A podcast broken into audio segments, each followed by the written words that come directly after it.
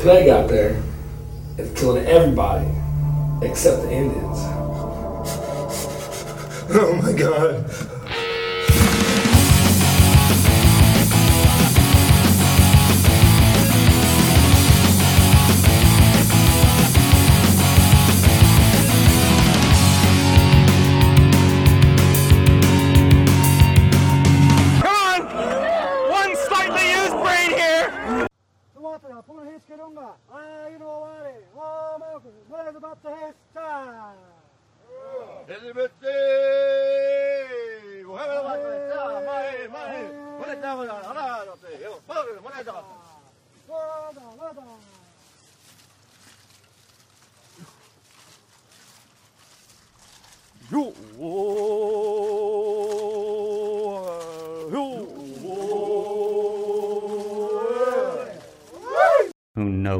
What evil lurks in the hearts of men? the shadow knows.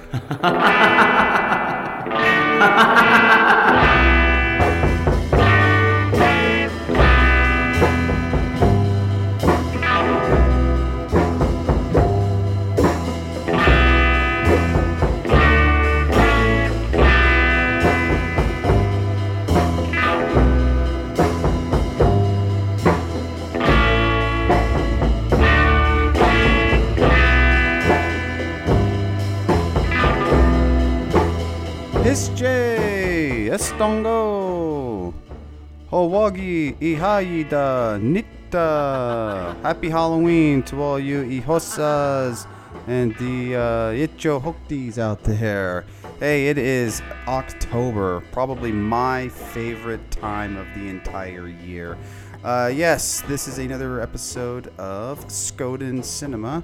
Today we're going to be talking about the really clever um, super funny, uh, very first Native American full length zombie movie, uh, 2010's The Dead Can't Dance. Written, produced, directed, edited by Comanche Wichita filmmaker Rod Pocowatchit. And if you haven't seen this film, get you to YouTube. It is available there. You can also head over to Amazon Prime, like I did, and purchase it there. Um, if you haven't seen the movie, please check it out uh, because I'm getting ready to spoil the crap out of it for you. So, how's everybody doing out there today? Uh, or tonight, I guess. Uh, yeah, I apologize for getting this episode out kind of late. It has been a hell of a, a month, to say the least. Uh, my wife has had to have surgery, and um, she's been pretty much laid up and out of, out of commission for about the past uh, week and a half, two weeks or so. Uh, me not being able to go to school, um, to work on the podcast, because that's the only place I have a computer. Uh, I haven't kind of been a little bit behind on doing my research. I've been trying to do it all on my phone, and uh, man, if anybody has ever texted me or I've, I've ever sent anybody a, a text message or, or a uh, a private message or or whatever, even an email, you know that uh, my my uh, my grammatical and my spelling errors are, are quite numerous. So that has been a very daunting task. But uh, I just want to say welcome, and again, I appreciate everybody's patience and understanding for the matters. And, and we've been, like I said, it's, it's been quite the month with, with my wife's surgery, and, and you know, we had foster babies in court, and it's just it's been a lot. So uh, thank you guys so much, Motto, for hanging in there with me. But uh, yeah, it's October, and we are gearing up here at our house uh, for for the holidays. Uh, we've got the kids. Uh, costumes all ready to go. Uh, the, the the boys, the Japans, are going to be uh, Cobra Kai. Uh, uh, my uh, oldest baby, KK, he's going to be going as uh, Daniel-san um, from Karate Kid. And then my young son, Trapper, uh, he's just one. He's going to be Johnny from uh, Cobra Kai. And so we're, we're uh, looking forward to, to getting them all dressed up and, and going and, and, and begging for candy from door to door and uh, gorging ourselves when we get home. So yeah, like I said, this is my favorite month. We we do the house up really good with, with all kinds of monster stuff, and me, me being a monster kid, uh, I really do get to to be a kid again during this month. And my my wife, you know, God bless her, she puts up with my shenanigans uh, about decorating the house and all. And she always says, you know, like this is your month. I get Christmas. You can have you can have Halloween. So yeah, maro maro for that. But uh, yeah, horror films. Uh, we're going to talk today about uh, The Dead Can't Dance. But uh, let me just uh, kind of start by saying, you know, I- I'm a huge uh, horror fan, and I always have been. just just the idea of being scared um, has always been very tantalizing to me. I guess I get like excited sometimes. Um, you know, when you're when you're scared. I don't know. That's just how I how I was, and I've always been. Uh, I can remember actually the very first horror film that I ever saw. I was a kid. I couldn't have been older than six or seven, probably, and they were showing the original King Kong, the 1933 version on TV, which again doesn't sound like a big deal, but back in those days, you know, we didn't have.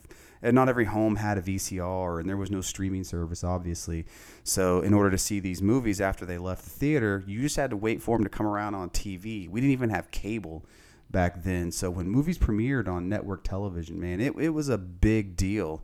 And uh, so our local station, I think it was Channel 8, uh, if, I, if memory serves correctly, uh, KTUL was showing the original King Kong, and they were showing it in 3D. And so, in order to get the 3D glasses, you had to go to our area convenience store, which is called QuikTrip and you had to take your uh, Lamar cup. I don't know if nobody, if, if anybody out there remembers uh, QuikTrip and Lamar, the dog kind of mascot that they had. We had these Lamar cups, and you had to go get like uh, I think three three refills or something like that. And um, if, if you turned in your your your cups, your Lamar cups, you got your 3D glasses, and they had uh, King Kong like right on the on the nose piece there, and, and King Kong down written down the side, and and man, I, I wore those things. Even that movie, I, I, was watched it, and I was just mesmerized and scared shitless, and uh, that big goofy ape. So uh, that has always been a holds a very special memory for me, uh, just growing up. And then I kept those glasses for the longest time. I'd wear them to school. I think I ended up. My mom, you know, thought I was going to ruin my vision, so I think she ended up actually cutting out the red and blue uh, lenses because she thought uh, I was going to go blind or, or something like that. But uh, I wore those things to school, and I, I didn't care, man. I, I, was a monster fan ever since then. And uh, you know, like I said, growing up, we'd have uh, Godzilla on TV, or they'd show uh, Dracula, you know, the old Universal monster movies, and uh, we had the horror host Count Gregor. that was our local host uh, horror host, and he would host these these movies.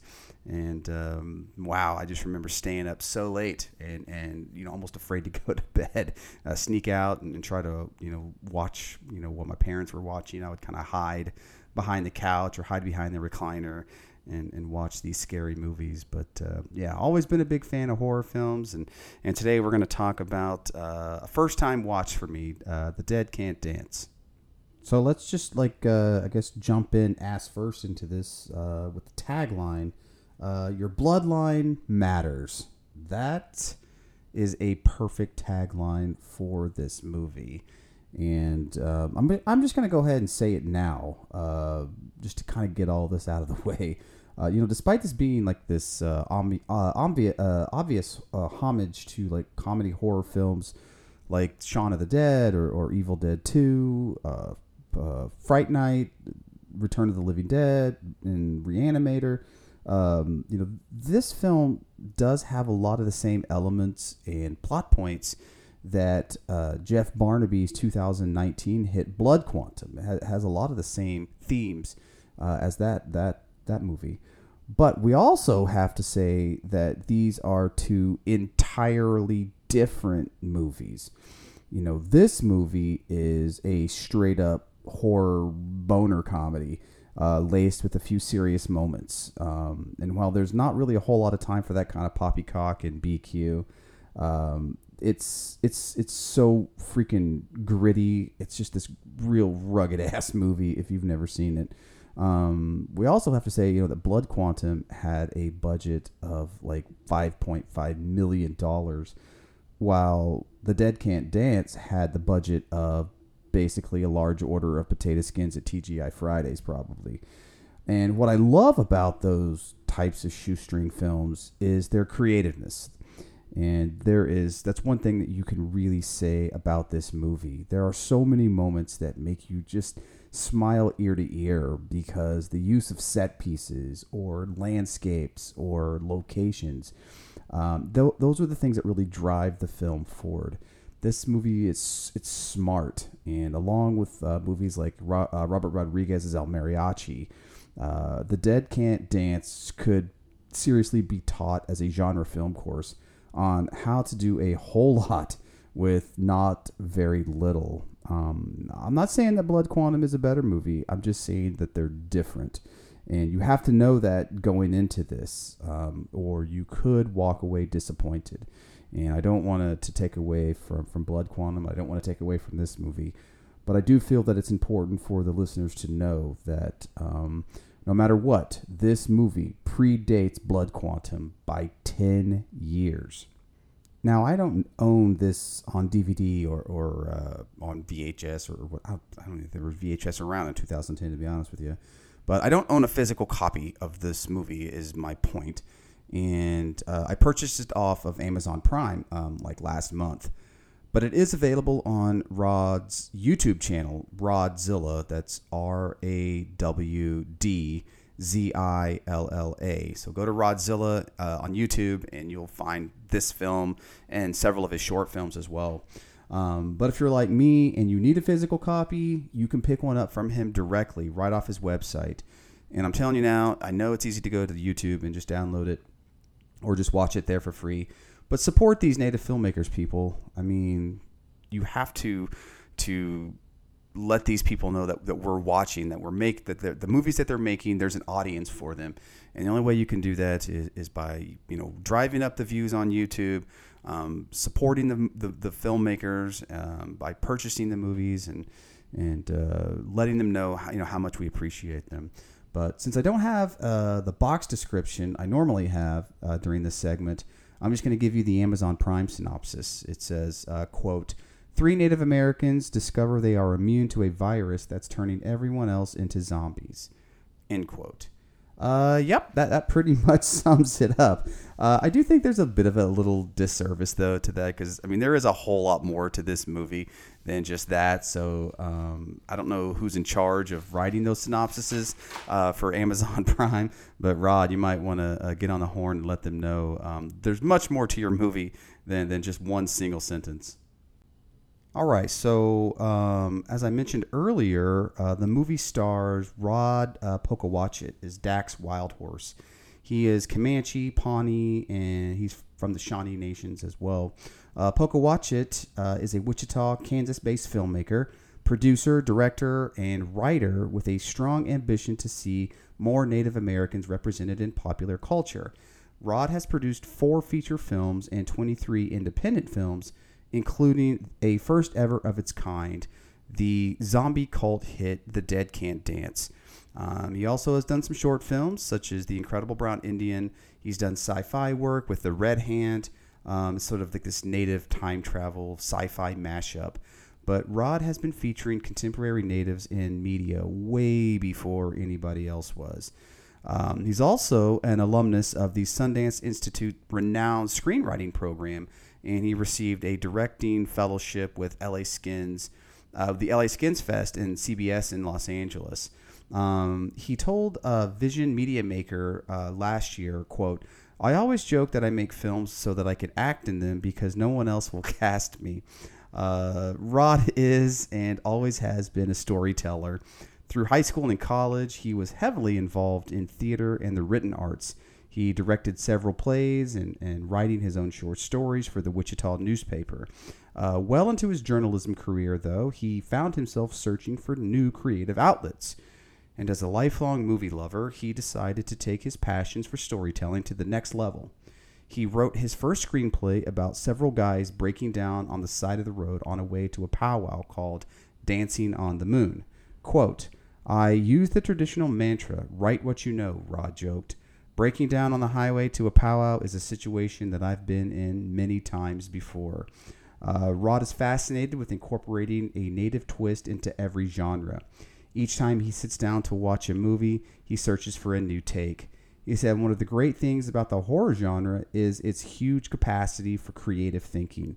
Quote, the cool thing about horror is that you can make up whatever you want. Whatever you set in your universe, you can make it happen. You just need to stick to your own rules, he said. Before the first feature film, Rod set a goal for himself to make 10 short films in one year, experimenting with several different genres. Rod challenged himself to hone a new craft with each story.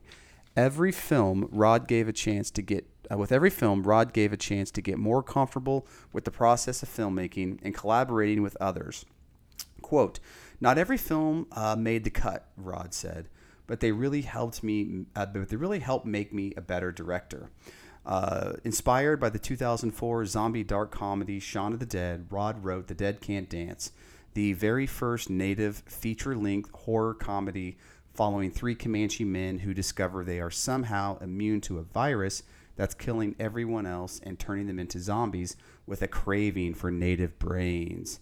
To learn more about his upcoming projects, visit his website, www.rodzilla.com.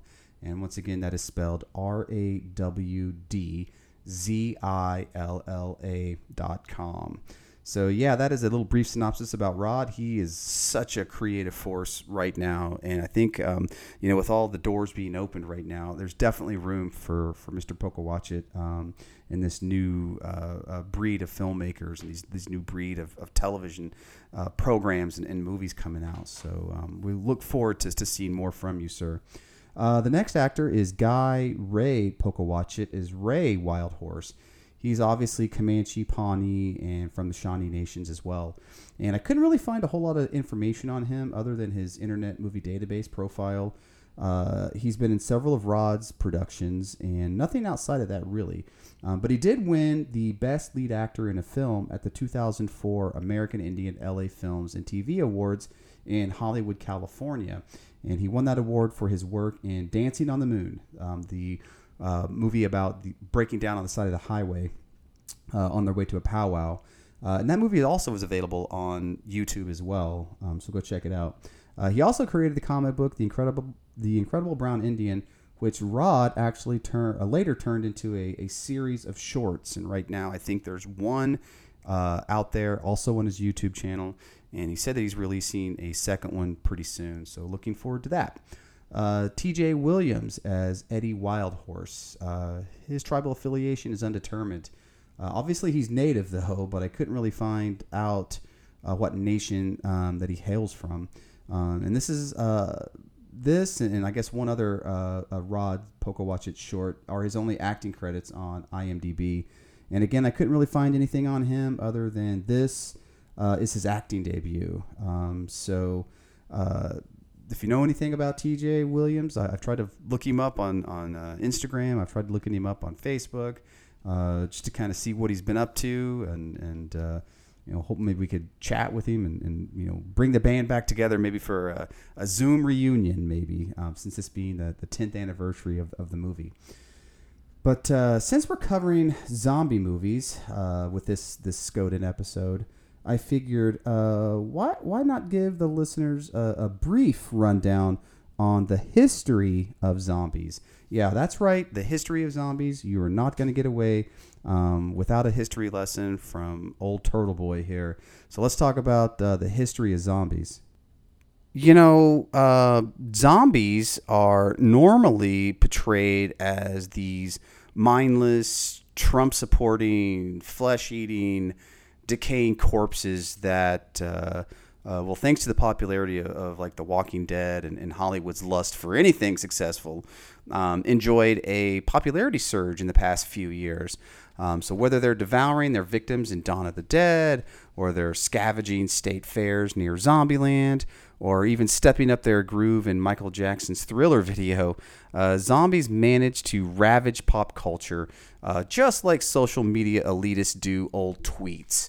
But unlike uh, these monsters, which are, are uh, usually portrayed, uh, or excuse me, usually the product of superstition, religion, and fear. And, and you know, natives are, are some of the most superstitious people out there. Uh, I'd be lying if I didn't say I, I have sage burning as, as I read this or record this. Um, Zombies, however, uh, they do actually have a basis in loose fact. And uh, there are a few very verified cases of real zombies, purportedly, um, and I have to say that, um, from Haitian voodoo culture. It was those good old wholesome ancient Greeks that uh, may have been the first civilization terrorized by a fear of the undead. You know, unless you count those sickly white folks that showed up at Plymouth Rock on a boat one time. Uh, yeah. Archaeologists, um, however, have unearthed many ancient graves um, which contain skeletons uh, pinned down by rocks or other heavy objects, you know, assumedly uh, to prevent the dead bodies from reanimating. Now, I want to to shake the the archaeologist hand that came up with that uh, poppycock because uh, uh, to to jump to such conclusions uh, is sort of mind boggling, and I'm sure they're sitting somewhere, uh, you know, in, in a much fancier car than I am. Uh, driving around with that PhD, but uh, anyway, there's nothing to support that. Let's just say that. Um, but it sounds good. It, it makes for a good story, isn't it? But uh, voodoo or uh, Vodun uh, is a religion based in West Africa. And it's practiced throughout uh, Haiti and the Caribbean, uh, Brazil, the American South, and, and really any other place with a um, high population of African American or African heritage, I should say.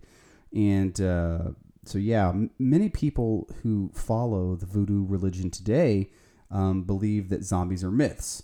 But there are some people who believe that um, zombies were uh, corpses revived, or at least people revived, by a voodoo practitioner known as a Bokor, um, or as Hollywood would peg them, witch doctors. Now, Bokors um, have a tradition of using things like herbs and shells, fish, animal parts, bones, and, and other objects to create concoctions, including um, zombie powders, um, which contain things like uh, tetrodotoxin. I wrote it down and I can't even read my own handwriting. But basically, it's it's like this deadly neurotoxin. That's that's the deadly neurotoxin found in pufferfish. How about that? And um, some of the other marine species. But if you use it carefully in like these little sublethal doses, the neurotoxin combination could cause um, like zombie-like symptoms such as difficulty walking, mental confusion, and even respiratory problems. Um, you know, high doses of the neurotoxin can lead to more serious uh, ailments like paralysis and, and even in a coma. Uh, and so this could cause someone to appear dead and be buried alive. So um, I have to mention the voodoo, uh, the voodoo tr- uh, link because some of the very first um, zombie films in the 1930s um, were voodoo related. And we're going to get to that because I broke out um, two of the earliest zombie movies um, in preparation for this. And I watched them both. I watched uh, White Zombie and I Walk with a Zombie, but we'll talk about that here in a minute. But let's not just pick on um, one religion. Let's just not single out voodoo, shall we?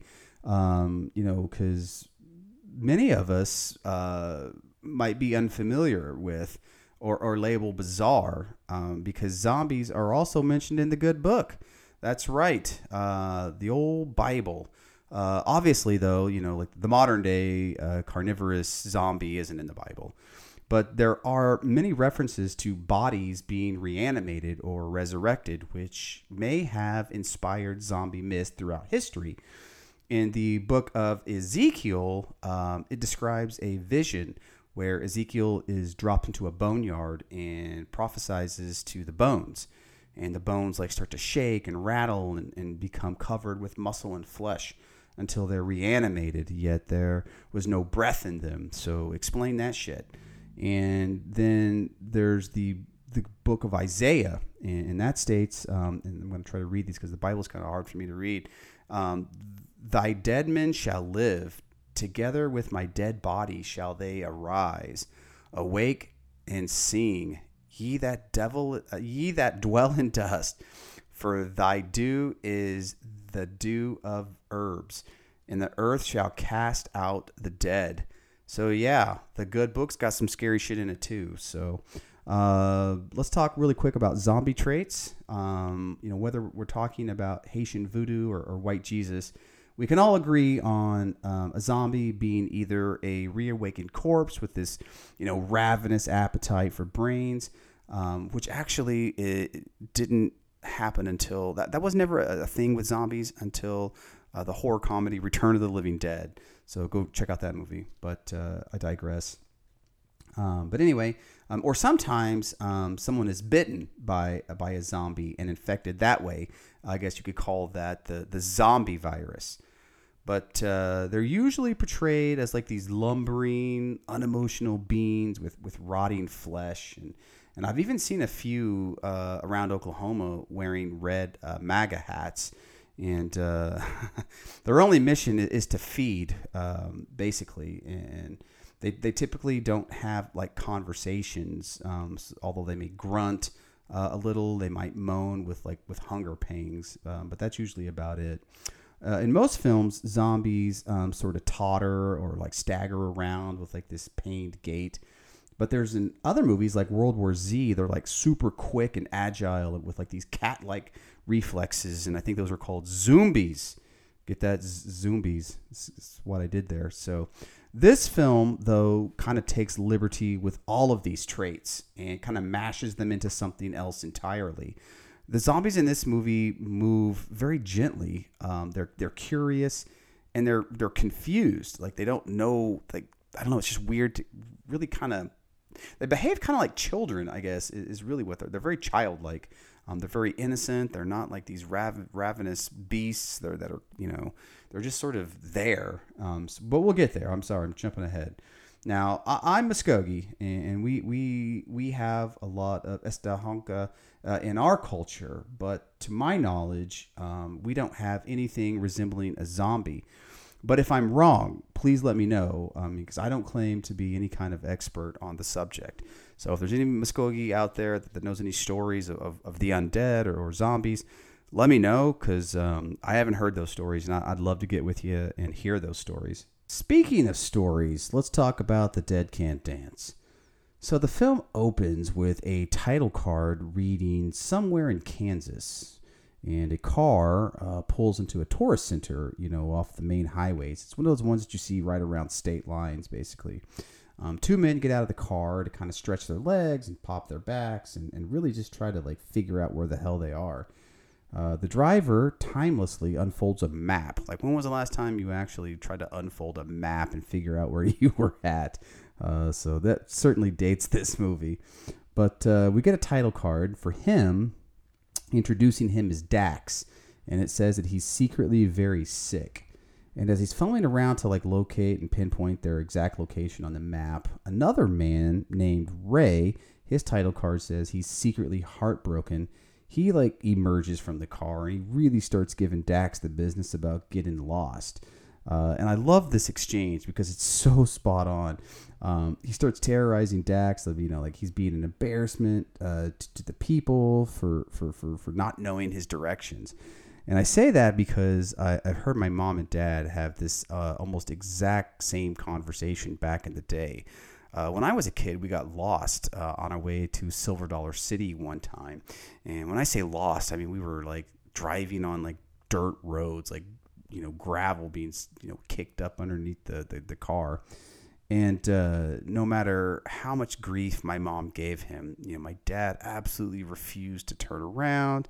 He refused to stop and pull over ask for directions. I mean not that there was any place to do that but still he, he refused. And he he kind of looked over at my mom and he said this. He, he said you know even if an indian is lost he always knows where he's at and it was one of those things where, like, I, I, at the time, I thought, God, my dad is the smartest man in the world. But now, when I think back about it, like, it's such bullshit. Like, it doesn't mean anything. It just sounds cool. Uh, but yeah, that's so funny. But, uh, but being absolutely frustrated with the situation, um, Ray uh, tells Dax that uh, he's going to go inside and hit uh, the Jaguchi Uh, from the back seat, though, emerges another young man. Um, he's in his late teens, early 20s, and his name is Eddie. And his title card states that he secretly doesn't want to go to college. So here's kind of the setup it's this native road trip buddy movie with three friends, and they all have a secret. So Dax walks with Eddie inside to use the restroom, and um, he pulls out the map again, and he kind of begins to shake it open. Um, and I always think it's funny that, that we do those kinds of things, like shake it around like it's like it's a bed sheet. It- It's going to help us figure it out better. Um, but anyway, uh, behind him, like in the background, we see like the usual hustle and bustle of just this normal day in the life of a travel plaza. Uh, there's like people looking around at brochures. They're they're snapping photos of the road sign. Um, they're like gazing at these just giant, massive like wind turbines that are kind of stretched along the highway. But uh, Eddie, he he takes in uh, the stunning view of the Kansas landscape. Uh, but for some reason, um, I just kind of got the feeling that this was uh, was more of like a sarcastic setup or establishing shot. Um, it's stunning, I guess, because it's literally flat grassland as far as the eye can see. Um, it's like driving home the point that uh, they're literally stuck in the middle of nowhere. And why I say sarcastic is because um, among all these wind turbines and just this flat prairie, uh, Rod, uh, not Rod, excuse me, it's Rod, but it's uh, Dax. Uh, he goes, mm, pretty. So it's like, like, is it though? Is it really all that pretty? But uh, when he turns back around, um, all the people behind him have suddenly collapsed and they're bleeding from like the nose or eyes. And Eddie and Ray emerge from the bathroom to the sight of Dax, like frantically trying to rouse all the drop dead folks. Like he's going around like from body to body, shaking their shoulders. He's asking like, "Are you okay? Are you okay? Can you hear me? What's wrong?" And and Eddie's uh, asked the obvious question, to which Dax replies like, "I don't know, but we need to leave like now." And, and Ray is like leaning over. It's kind of funny because at first he's appearing to like check uh, like check the vitals of like this kind of attractive young woman. She's like in a tank top and she's lying unconscious on the ground. But then the camera kind of moves around and uh, the camera angle changes and it reveals that he's actually uh, looking down her shirt. And I, I know, I know. Uh, in the context of the film, though, um, this was actually really, really funny because you're not really expecting like a boner gag at that particular moment. So it was kind of out of the out of the you know out of left field. But uh, I probably spoiled the joke here. Uh, but like I said, it, it, when it's because it's a reveal to the viewer. But anyway, sorry about that. I should have said spoiler warnings. But uh, they all pile in the war pony and, and like tear ass out of there. Now, there's also a few character behaviors that we get from this opening scene. Um, Dax, uh, he's like this patriarchal figure who's constantly trying to take care of everything. Um, he's reminding Ray of things like, um, you know, you shouldn't be smoking. And when Ray cusses, he's like, watch your language or watch your mouth. Um, so he's basically kind of like this do gooder, but he has a good heart. Um, and you already kind of know what his character arc is going to be. Um, he's got to learn to kind of like let things go and, and not take, you know, not be so, so uh, prudish, I guess. Uh, but then you have Ray, and he is like the opposite of Dax. He's like gruff and he's confrontational. He's kind of profane. He he's stubborn. Um, he's he's grumpy. He complains, and he's just never really content about anything. Um, and then Eddie, we don't really get to know too much about him because all he did was just basically take a piss. But after the credit sequence, uh, we see the car and it pulls into like a desolate town. And the entire street is like littered with dead bodies. And as they pull through the one light town, they, they come across several cars and they're kind of like bottlenecked along the two lane road, uh, partially blocking it. Uh, all the cars, though, um, mysteriously have like dead bodies hanging out the driver's side windows. So, so I'm not really sure what that was about, but for some reason, all the bodies are like hanging out the window. Um, and they're really kind of anxious to, to get through the jam. So uh, Ray encourages Dax, like, let's get the hell off this road. So Dax kind of guns it around all of that that that mess. So we catch up to the trio. Uh, they're like several miles down the road, and um, Eddie is in the back seat, and he's like nervous, nervously like mumbling to himself. Um, he's scared out of his wits, and I guess that's one of his character ticks. Um, is he, he mumbles um, because that's one of the things that Dax constantly re- reminds him, like, don't mumble, like use your words. Um, you know throughout the film. But anyway, um, Dax, true to his character, um, he's trying to like calm him down, and he's like trying to reassure him, like everything's gonna be okay, pal. Everything's gonna be great. And and while he's doing that, Ray's like busy busying himself, like fiddling around with the radio. Um, but all that comes through the stereo is like dead air and static. And then Ray shouts, "What's going on? Maybe. Maybe there's something in the air. Okay, everybody, just calm down. Just calm down, okay? Take a deep breath of this toxic death air. No, thank you. How come we're okay? How come we didn't fall down like everybody else? How come we're still alive? Eddie? Do you feel sick? I feel sick. Yeah, well, you're just hungover. I don't feel a pulse. Oh my god! I don't feel a pulse. Where are you supposed to check for a pulse? Check your ass. Oh, wait a minute. Wait a minute. Yeah, okay, yeah. I, th- I got, okay, definitely a pulse. Yeah, way not to panic there. Oh, God. oh, this scene is so freaking funny, y'all. I'm telling you. Like they have their hands uh, over their mouths and like their shirts covering their faces, and, and they're all like trying to figure out things like ending ways. Um, so they're like looking all around the car and they're trying to find, you know, like who knows what, and they're checking each other's pulses. Uh, and then Dax hands Ray a flip phone, and the hilarity ensues. Try that.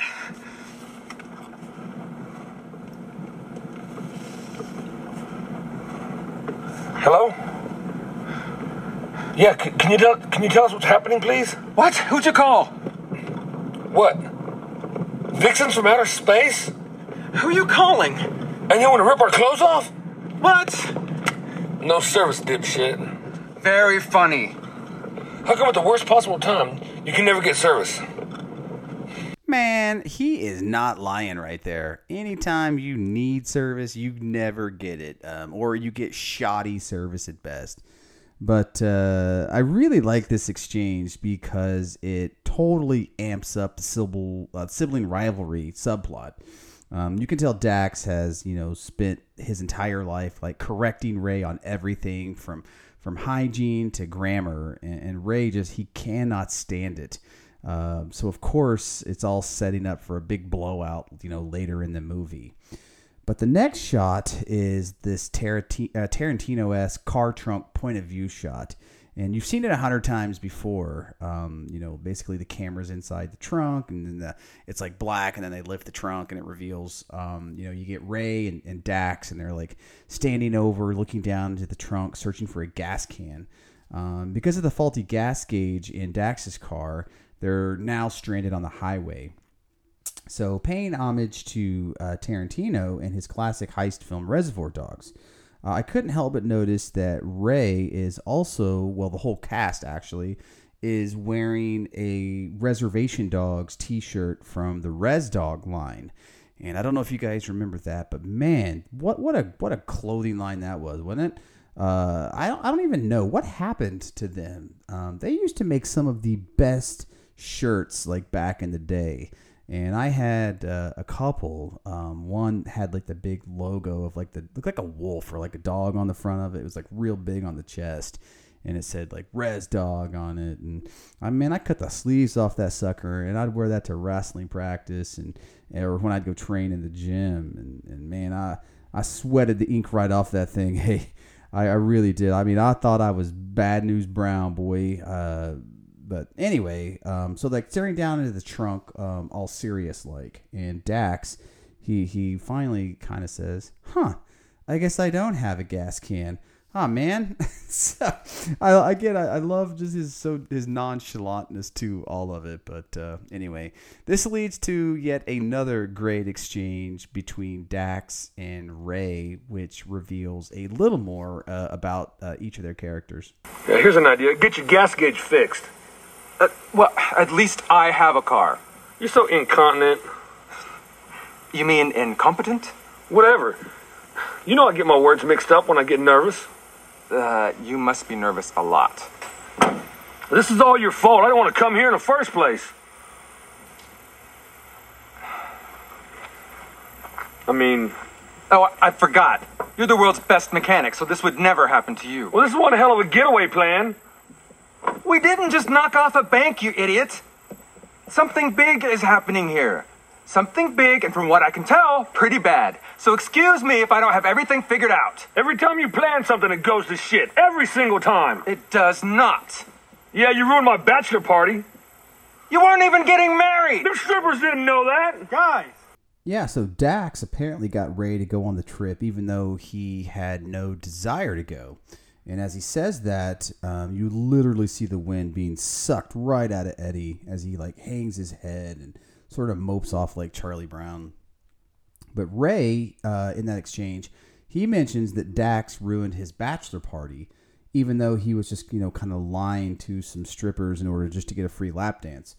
But I, the reason I think this is kind of worth mentioning though is because the title card at the beginning of the film told us that Ray is secretly heartbroken.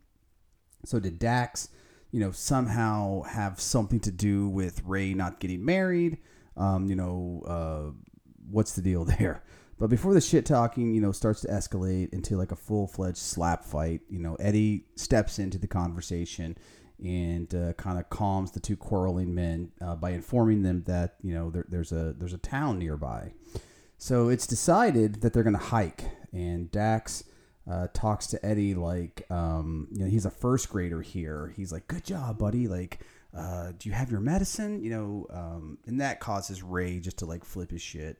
Uh, he's like snapping back, "Quit treating him like a baby." Uh, and I, I honestly, I gotta agree with Ray a little here, um, because he does. He really sort of talks to Eddie. Uh, he really kind of really like he, he babies him. He really kind of does baby him. Um, but uh, we'll get more to that. But uh, anyway, a very concerned Eddie, he kind of like watches him storm off, and Dax kind of goes over and he puts his arm around him, and he kind of once again reassures him like, "Hey, you know, it's gonna be okay. Uh, you know, don't worry about it. You know, Ray's always been like that, and I've always been the verbal punching bag, and I'm always gonna be." And so, kind of with that, is his nerves are calm, and, and the three men sort of set off walking down this gravel road. As they saunter into town, um, Ray he stops for a smoke break because you know no matter what situation, good or bad, the end of the world could be happening. Uh, you're always going to have that, that that Indian that's going to stop and smoke about it. you have a smoke about it. Uh, it's just that's just who we are as a people. Uh, we, we love our, our tobacco, that's for sure but uh, they're noting um, like all the same carnage that they've been witnessing for like the last 50 miles or so. Um, it's just basically like the land is scattered with dead folks.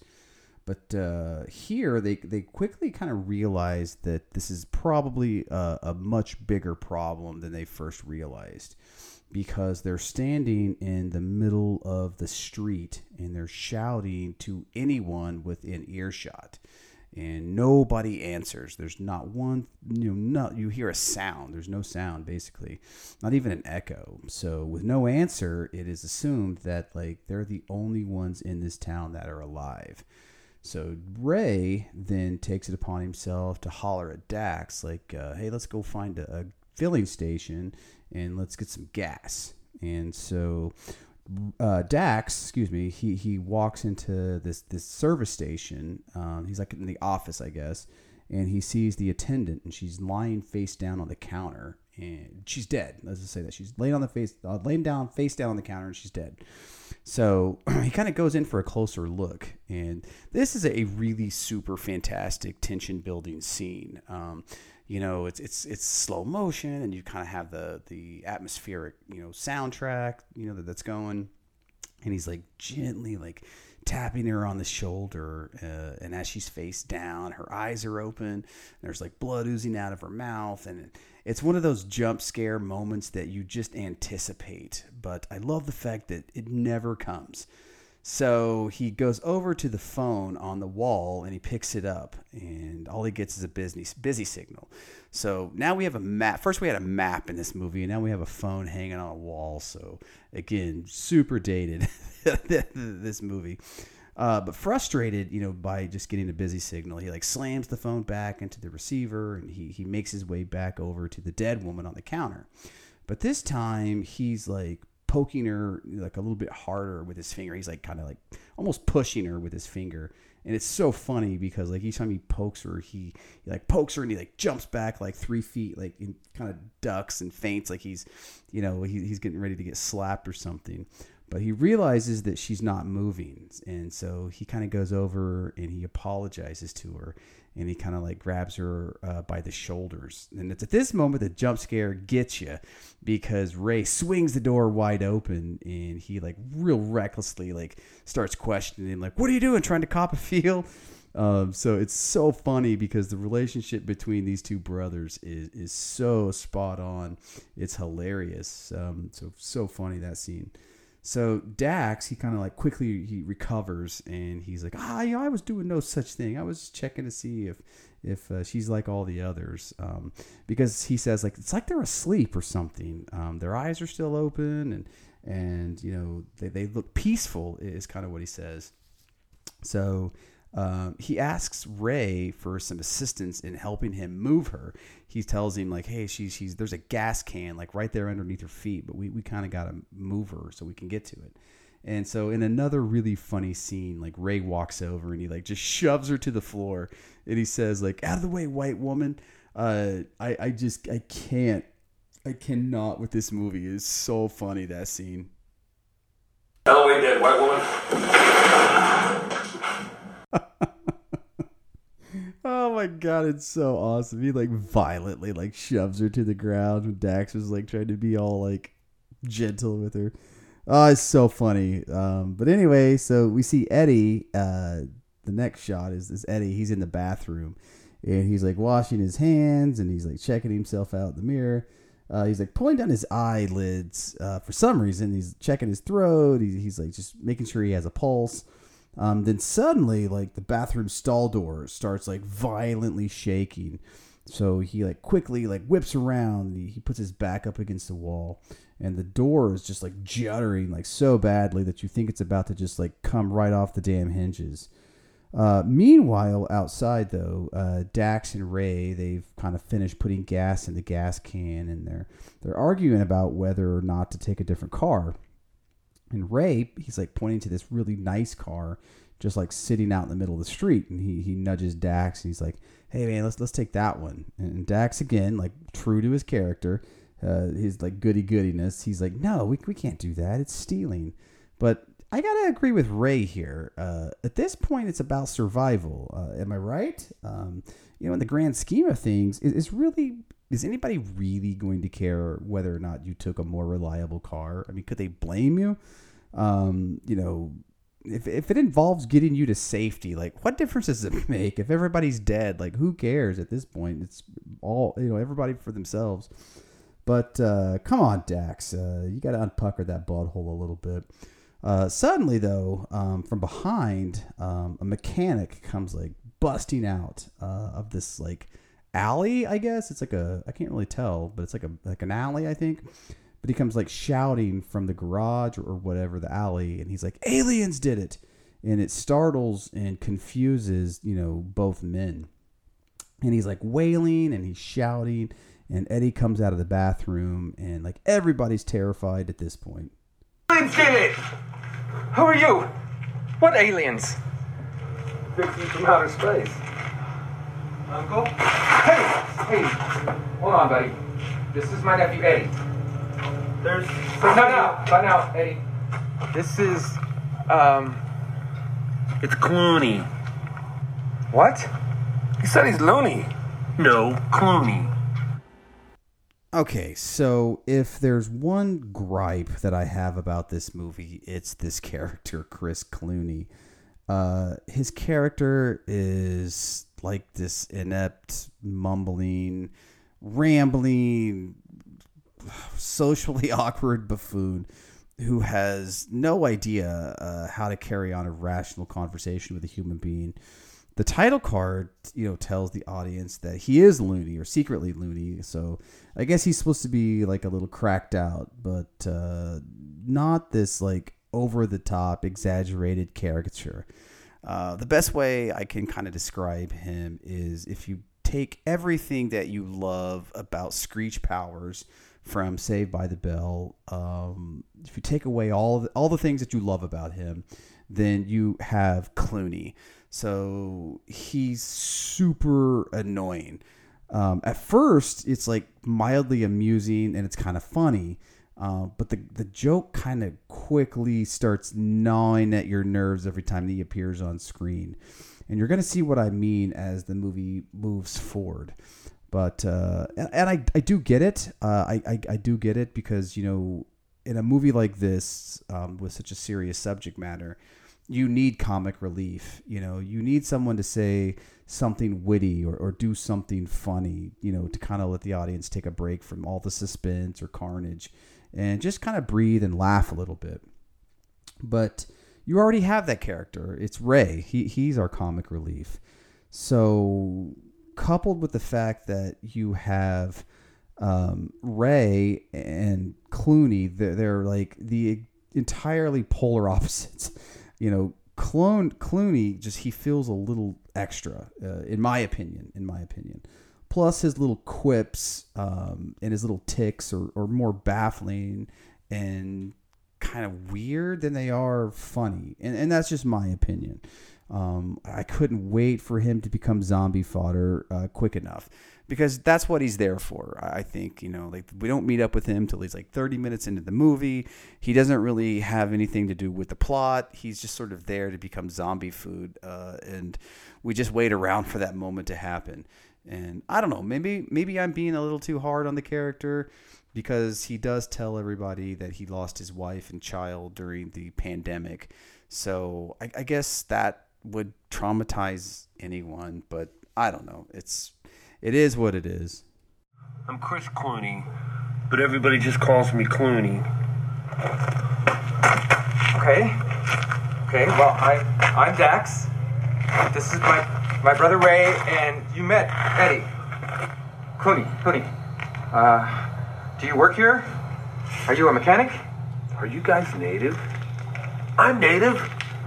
Uh, yeah, we're Comanche. Numana. Nama, huh? That's the word for our people. What tribe are you? Everyone, they just fell. Yeah. Do you do you know what's happening? Have you heard anything? Aliens. I can't speak their language. Okay. Clooney, we're gonna go now. Wait. Can't let you guys. Go Whoa! All human here. Clooney, put the gun away. Where are you guys going? So at this point, Clooney pulls out like a little 38 and he starts like waving it around at the men. And he's talking about how like they came um, from the skies and everyone just kind of fell over. Um, and he's using his gun to like point uh, point with basically. And then for no reason, he puts the gun in his mouth and he squeezes the trigger. But instead of like turning his skull into a river birch canoe, it's revealed that the gun is actually a water gun. And then he asks them like, "Where did you guys come from? Uh, where are you guys going?" And then they all tell him like, well, "We're trying to go someplace safe." And Clooney begs the men like, "Take take me with you, please. Let me go," because I, he tells him like, "I'm an eighth Native American, and my wife and my son they left me." And he doesn't know where they are, and he sort of like pleads to help um, you know help like help me find them basically and dax he like reluctantly agrees um, and he promises like uh, you can go with us but if you put me or my nephew or uh, anybody in our party if you put us in jeopardy ray's going to kick your ass and so it is agreed then that um, that, that clooney's not going to do anything and they all sort of like taking off walking down the deserted road so once they get going, um, Dax and Eddie kind of start making some small talk. And uh, Dax tells Eddie, um, you know, like one of these days when you become a rich and famous doctor, you can fix my crazy back. Um, but it's at this point Eddie reveals uh, that he has uh, absolutely no desire to go to college.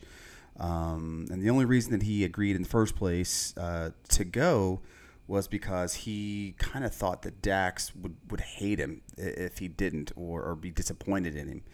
So the news really shocks uh, Dax and, and kind of saddens him, I guess, a little bit too, just by the look on his face. Um, shocking because um, it's revealed that the entire reason for this road trip was to drop him off. Um, so that's what that's where they were going uh, when they when they started out the journey. And it's at this moment, though, that Eddie kind of like grabs his stomach uh, out of nowhere and he kind of doubles over and, and, and kind of stumbles and kneels down uh, on, on takes like takes a knee basically. And Dax like starts shouting at Ray. He's like, "Help! Help! Like Ray, come on!" Uh, and, and Ray reminds Dax that he's um, hyperglycemic and that he needs his pills. Uh, he's like, "Check his pockets." So Ray reaches in and kind of begins talking to him in Comanche. And he tells him, like, uh, relax, uh, you know, eat this. And he gives him uh, a pill. And Eddie kind of slowly starts uh, coming out of this seizure or whatever. And it's decided that uh, they need to get out of the heat. Um, and that there's a school across the street, so they're going to take him there. Now, the whole time this is going on, Clooney is asking Ray like really dumb questions, like, "What's wrong with him? Is he an alien? Is he gonna die?" Uh, uh, then, like when he gives him the medicine, he's like, "Can I have one of those? Those pills?" So, um, you know, in, in that moment, I guess you know, if it was me, I probably would have socked him in the mouth just for being an annoying little twit. But you can see, um, you know, by his actions and just by the way he talks and the things that he says, you, you really get a sense of how annoying the character is. But uh, anyway, they stand Eddie up and they kind of start uh, making their way for the school. Um, but before they walk away, Dax asks Clooney, he goes, Hey, uh, go grab a gas can, and, or go grab that gas can. And um, Clooney replies something like, Is it my job? And, and confused, it's kind of a weird like answer, I guess. And so like everybody's like confused and bewildered. And Dax answers, "Sure, that's your job." And this is sort of like a throwaway line, and the reason why I'm kind of stumbling on it is because this really is the entire reason Clooney is in this film is to carry carry the gas can. It's like the catalyst for his his whole existence in this movie is to carry the gas can. So uh, it's just a really brief moment, but man, it's it's such a payoff um, as we get kind of further in the movie.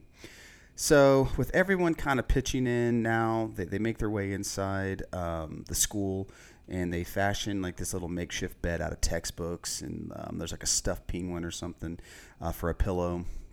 And Dax, he lays Eddie down, and again, he's kind of calmly reassuring him, you know, like for the fifteenth time, um, you know, like it's gonna be okay, buddy. Just you know, just relax, just take some deep breaths. And he's like patting him on the back, and he's like patting him on the head, and you know, he's telling him, you know, like I'm sorry for for not reminding you to eat when we were, you know, back at the gas station or whatever. And just by the way he's like coddling Eddie, it just completely infuriates Ray. Um, and he really begins to like holler at Dax, like "Stop babying him!" And again, this is like the third or fourth time in the film that he says this. And uh, of course, you know, Dax is like, "I'm not babying him," um, but like he he you know he's like, "I'm not babying him. Your, your son like fainted on the side of the road. Like, what am I supposed to do?" And Ray's like, "Well, he's never gonna learn to pick himself up if you're like always there to do it for him." So we get even a little more backstory to to the brothers' relationship. Would you stop babying him? What? You're always carrying on, blowing things without distortion. Proportion. What the hell ever? He's not a kindergartner. Your son just fainted in the middle of the road. Well, he's not going to pick himself up if you keep doing it for him. What? You remember what Dad used to say? The world's nothing but one big knockdown after another. Oh, you're giving a parental lesson now. Oh, here we go again. I'm a bad father. No, I forgot. You're the world's best father. Guys, Guys! Ray, I feel better. No, you don't. You have a fever. Ray, go get the car. I'll wait here with Eddie. Who made you chief? Oh, I'm sorry. What do you think we should do for the safety of your son? You, who maybe sees him once a week, doesn't know what kind of pills he takes every day, missed his birthday because he was out partying? What do you think we should do for the safety of your son? Nuaki, Nanankawa, Manansawi. Your Comanche sucks. Uda. So yeah, uh, we get the idea here that Ray has always kind of been a been a bit of a loose cannon, and Dax has always kind of been the sort of the responsible one. You know, like Ray's the one that sort of like uh, uh, breaks everything, and then you know, uh, uh, Dax is the one that's always kind of there to pick up the pieces. And you know, sadly, like absentee fathers are a pretty common thing. Um, you know, not just even in Native society, but just society in general. You know, I'm a school teacher uh, by trade, and um, it's just it's insane the percentage of kids that are living in single parent homes today. And I mean, it's almost. Uh, I mean, I'd almost be truthful in saying that that it's it's the norm um, nowadays um, versus kids growing up with both parents in the house, or at least like a step parent. But um, you know, we don't really get the full backstory behind it, but it is assumed here that Ray is sort of a part-time dad, and, and even kind of a, a crappy one at that. But I do love the fact that um, you know when it con- really comes time to, to to drive his point home, you know Dax stands up to his brother by speaking Comanche, and he tells him, uh, "You go get the car." And he, you know, you kind of get the feeling that it's a side of Dax that no one rarely sees, or no one, if at all, no one really sees that side of him. So Ray kind of storms off down the hall, and, and he runs into Clooney, who absentmindedly he's like gazing out the window, um, or well, I guess he's standing like the front doors, and there's like their glass doors, and he's sort of looking out the doors. And uh, Ray walks up, and he goes, um, and Clooney says, "I think I just saw an alien walk through the schoolyard." And then Clooney's like, um, "Do you think they drink milk?" So it's like a question that has like zero relevance to anything. And Ray, of course, responds like, "Who gives a shit?" Which is really funny. But then he like proceeds to ask Ray like, "Where are you going?" And um, when it's discovered that that uh, Ray told him like, "I'm gonna go find a car," Clooney demands to go because he tells him like, "It's my job to carry the gas can." So we fade back to like the empty classroom, and Eddie's sitting there and he's having like these horrible high school flashbacks. And there's the this white teacher is like drilling him with native history questions that he he doesn't have the answers to. And she's like shooting off at the mouth about citizenship and right to vote. And he's like sweating profusely like like looking for a way you know out of like this educational annihilation i guess. And the teacher um, finally tells him at the end of it she's just like you know why you don't know these things? It's because you're stupid um, and that just that that word, I guess, is like a trigger word because like Eddie starts to have like a near panic attack. Like he's his just starts like sweating rockets at this point. Um, and she's like, "You don't belong in college," and you know things like, uh, "You don't belong anywhere." But it's pretty obvious that this is a dream sequence. Um, but he's kind of awakened gently by Dax. He's kind of like tapping him on the back, and uh, he wakes up, and and um, you know Dax hands him a can of pop, and and they have this little heartfelt conversation about college. If you really, truly didn't want to go to college, why didn't you tell me? I mean, we're on our way there.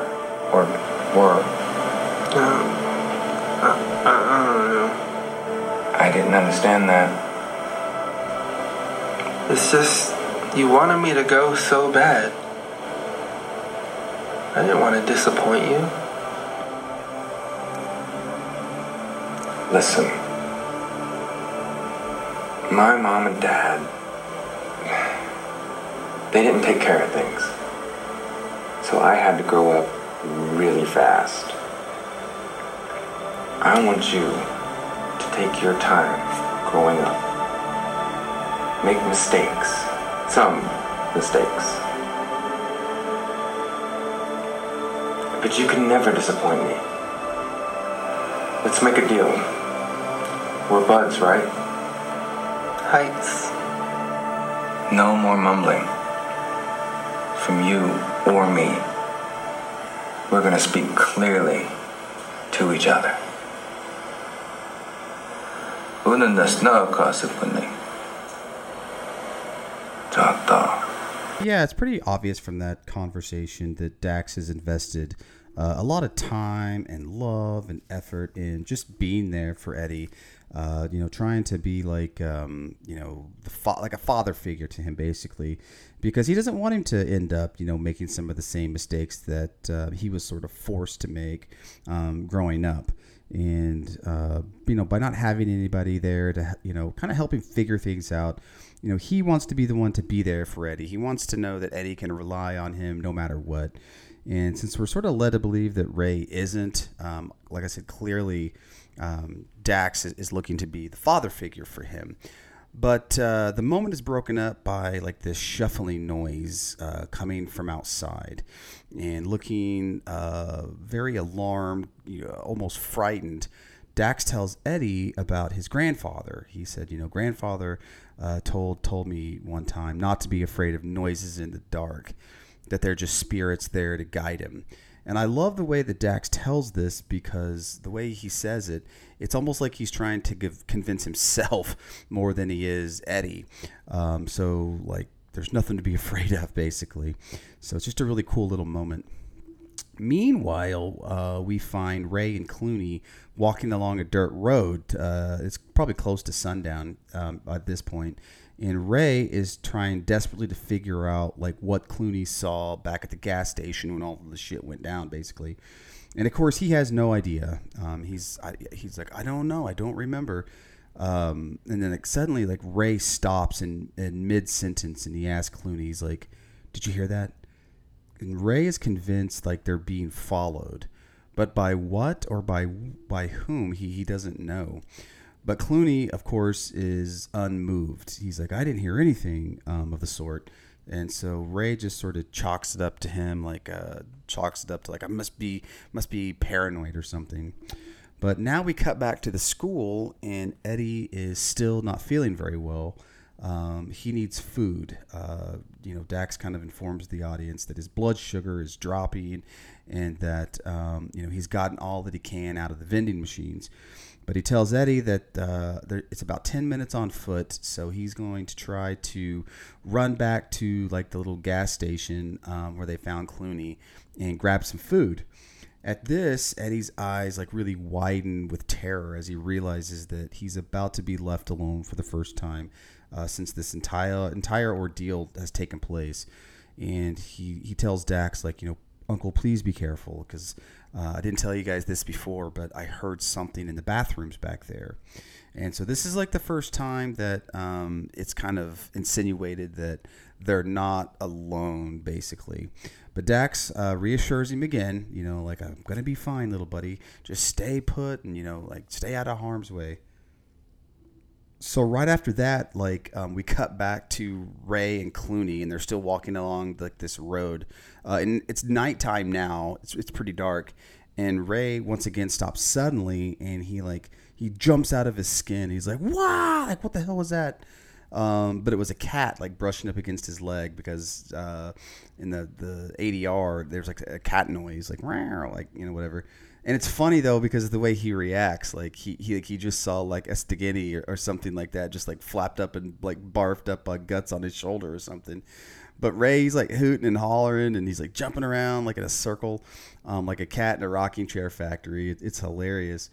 Um, but he leans up against like this abandoned truck to like kind of sort of gain his composure. Uh, and all of a sudden, like this zombie uh, leaps up out of the bed and starts attacking Clooney.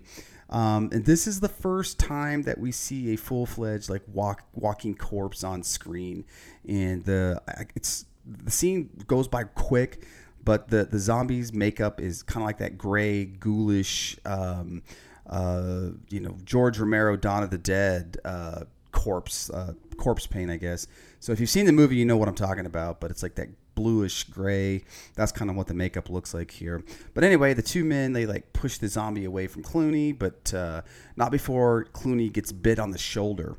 And as the zombie's sort of staggering to kind of get back to his feet, they make a, a beeline for the gravel path, uh, just trying to put enough distance between them, uh, and, and the zombie. But uh, like this is a very first, it's a pretty good jump scare because it's one of those things that you don't really expect. Um, there's no kind of lead up to it or anything like that. Um, it just it happens so fast. So that that one kind of got me a little bit. So good job, Rod. That was a great one.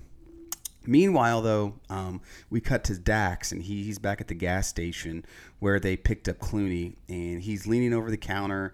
Where only a few hours before, you know, Ray, it's where Ray shoved the white lady to the floor, but he notices this time that her body's gone, and so he draws the conclusion that, hmm, body's gone. Somebody must have come and picked her up. That must mean that help is on the way, and that's awesome because, um, you know. Uh, just the native people, I think, as a general, when we see things sort of out of, out of the ordinary, especially when it comes to, to anything bizarre or possibly supernatural, you know, we immediately begin justifying those supernatural uh, uh, things with like the most out of bounds logic. Like, um, it's like if you were to find a body in an abandoned town and you haven't seen anyone else but dead people, and then you come back like an hour later so and that body's gone.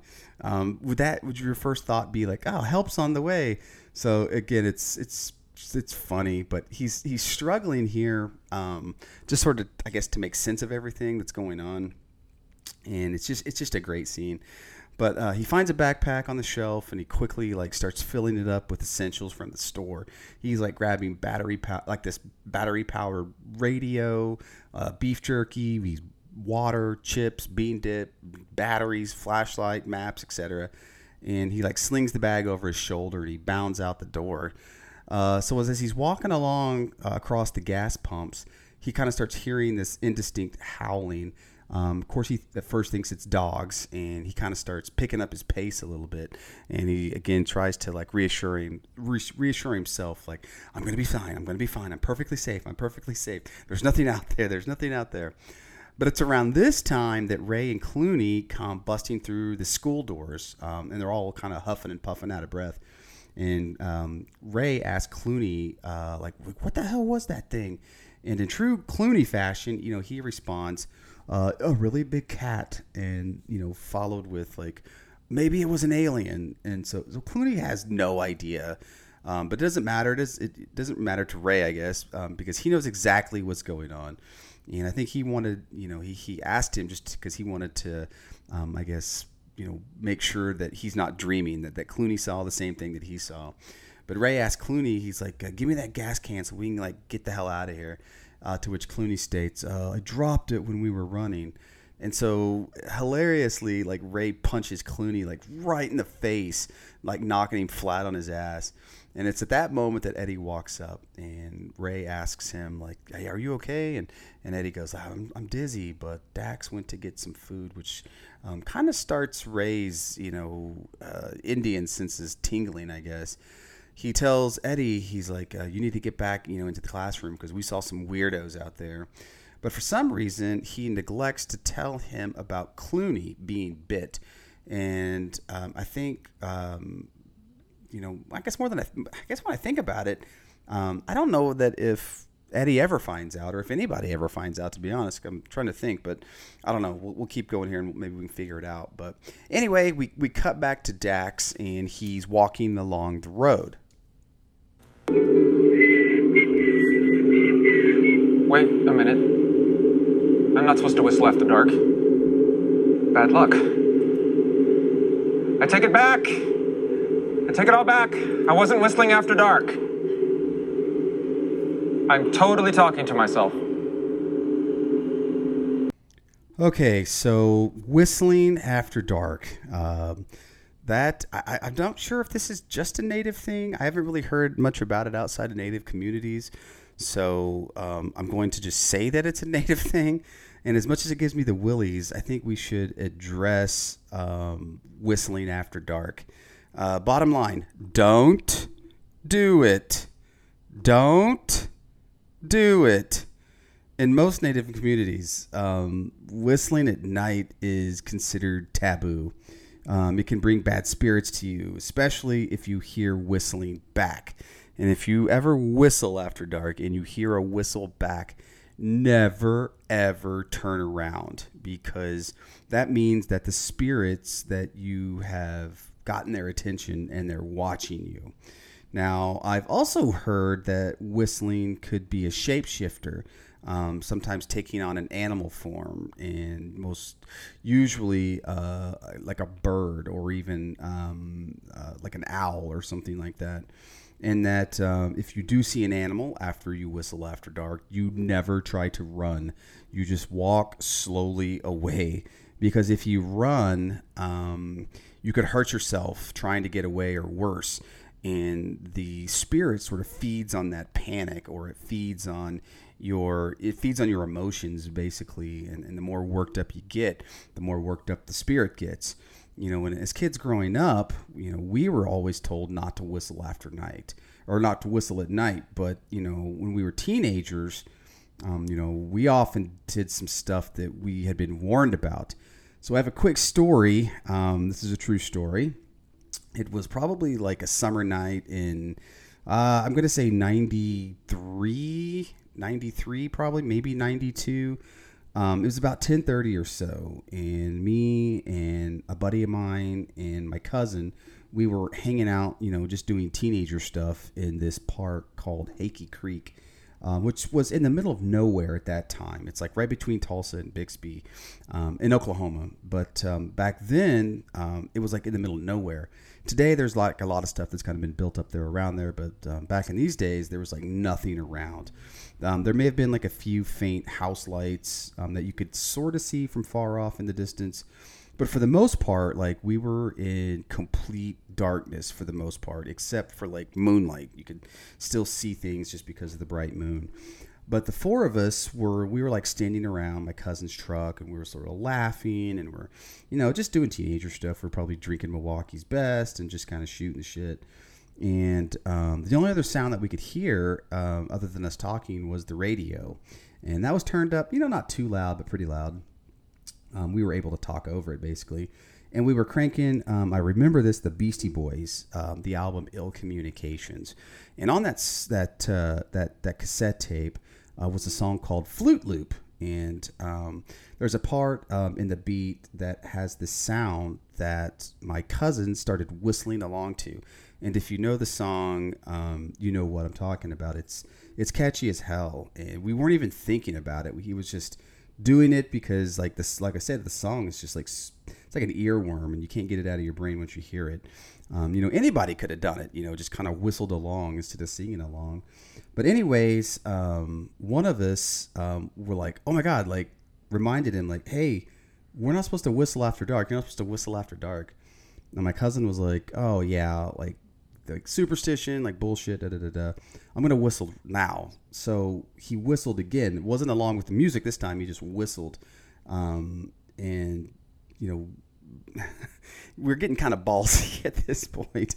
So we like turned the radio down, and he started whistling again. And then we like waited, and it was like super quiet, and he whistled again. And then before you know it, um, we were like, "Hey, did you hear that?" Um, we went to the cab and then we like turned the radio like completely off. And um, my buddy goes do that again whistle again. And my cousin he, he whistled the tune again. He whistled the flute loop tune. And then like really faintly um, we all heard it. We all heard the same notes kind of whistled back at us. And we were like whoa like what the hell? Like we're like did you hear that? So we were all like looking around and like did you hear that? Did you hear that? And like do it do it again. Do it one more time. And of course you know we were trying to make up possible sources of where the noise is coming from too. And so we were like what is that? And they were like it's an echo. Like it's an echo. And then like no it's a bird. You know it's gotta be a bird. And then i think i was like a bird? Like what kind of bird knows beastie boys songs? Like what if it's an owl? Like like whistle again? And so at this point we're like don't don't whistle again actually. Don't do it. And he he did. He, he did it again. My cousin whistled again. And this time it was like a, an immediate reply but it wasn't faint at this point. It was like louder. Um, and it was pretty close. I would say maybe like 20 yards away probably. And you know just like little kids like we just like panicked. We were like yelling and cussing and just trying to like get into the truck at all at the same time we were like piling in the cab and like you know, fumbling around with the keys trying to get the damn thing started. And man, we sped back down, back back to town, and to this day, um, that that is a lesson that I have learned. Like, do not ever whistle at night. So, um, but back to the movie here. As he's walking along, um, he's followed by, uh, excuse me, Dax. Okay, so let's get back to the movie really quick. So Dax is walking along the road after the little whistling thing, and um, he's followed by this older zombie, and he's walking like two feet behind him, and um, the zombie is like mimicking his every move. So, um, true to fashion, you know, Dax whistled and it got the attention of the zombie. So now the zombie's like following him. But instead of mimicking his sound, he's mimicking his movement. So like when Dax walks, he walks. And when, you know, Dax stops, like the zombie stops too. Dax turns and, and the zombie turns, like just staying right out of the uh, out of his eye line, basically out of the line of vision. And it's a really cool shot, and it's one that they have to have well been well rehearsed um, you know, because they got to hit those marks at the same time. It's almost sort of like a Three Stooges gag or something, but it's definitely played for comedic effect, and it works great. Like I said, it reminded me of something you'd see like in a Three Stooges short. But I also find it kind of refreshing um, and different, you know, how docile and gentle this particular zombie is. He has like this childlike sense of wonder or, or, or playfulness to him, I guess. And you know he never once like tries to attack him or gnaw his face off or scratch him or hurt him. He just like mirrors his every movement. So it's just something different. It's a nice refreshing change from like every other screen portrayal that you've ever seen. But anyway um, dax at this point he still doesn't see the zombie so he's like trying to calm himself down he takes out the little transistor radio or the little you know battery powered radio uh, from the backpack and he flips on some music and then when he the zombie hears the music, he like reaches out and just like snatches the radio away from Dax. And he starts like petting it like a cat. Like he doesn't do it out of anger. It's just like um like two little toddlers like, you know, fighting over a toy basically. And Dax like star it startles him obviously and he like runs for the hills. And as soon as Dax is off screen, the zombie starts sneezing. And again, I've seen a lot of zombie movies. Uh, I've never seen a zombie sneeze in a movie. So, yeah, there's that. So now we're back at the school and we find Clooney. He's in the bathroom and he's like aggressively like washing his face off um, and his hands too. But he keeps like looking back and forth in the mirror, um, you know, like real like he's paranoid. Um, before he then starts like clutching his head um, you know, the soundtrack fills with like this ambient, like groan sound, and it's triggered, I guess, this massive migraine headache or something because he's got his hands like cupped tightly over his ears and he's like grunting in torment and he's like stumbling around before he finally like makes his way through the stall door. And then like in the stall door, this is all off camera. You can kind of hear him dry heaving and he's hacking. And you think that this is the part that when he, you know, he comes out of the bathroom, you know, you, you expect him to be like a full-fledged zombie but he's not. He just sort of falls through the door and he staggers backwards towards the mirror and he pulls back his coveralls. But this time, um, it's reveals that like the, the bite that he got, it's like festering and it's like oozing and and it's just like just disgustingly like leaking out all over his clothes. Um, it's the zombie bite, obviously, and he even goes so far as to like cover his nose to like, try to stifle like the putrid over uh, the putrid the putrid odor, I guess that's sort of like um, you know, seeping from the womb. But meanwhile, um, Dax is back at the school and he's also out of breath. And he goes to the classroom and he's carrying the provisions that he had grabbed from the convenience store. And he kneels down beside Eddie and, um, you know, uh, gently tries to wake him up, I guess. And he tells him, like, hey, you need to eat. And Ray, of course, is there and he tells Dax, like, man, just leave him alone. Let, let the boy sleep. And the argument, though, is halted with when Clooney, fresh out of the bathroom, comes like bursting through the door. Um, he, he tattletales um, like like a six year old would to Dax about um, Ray hitting him in the face. And then, like after this little squabble, this little verbal squabble between Ray and Clooney erupts about the lost gas can. The moment is broken up by the friendly zombie that Dax had encountered on the road, and he sort of comes like blundering in, and he's holding the radio um, but this time we get a good look at him, and he's he's got like khaki pants on and, and like a long sleeve like dress shirt. But for some reason he has this "I'm with stupid" T-shirt and it's like on over his dress shirt. Um, he holds the little radio like directly outward and he starts screaming at the top of his lungs. And he like lunges towards ray um, who easily just like sidesteps him and he swings a textbook um, and like hits him in the back of the head. And it causes him to like crash headfirst into the chalkboard. And as he slams into the chalkboard he's like drags his rotting nails like down it. And uh, just gives me the uh, goosebumps just just talking about this. But he falls to his knees and then he gets up and he turns around and he like shoves the radio like directly into Clooney's terrified face. What's with the radio? I found it earlier at the store. Then I dropped it when I ran into him. Well, I don't think stupid likes your taste in music. I think he likes the noise. Hey, hey, hey, hey, hey, hey, noise, noise. Pretty noise. Pretty. So yeah, like the zombie doesn't try to attack anyone. Um, I think he's like wanting the batteries replaced or something.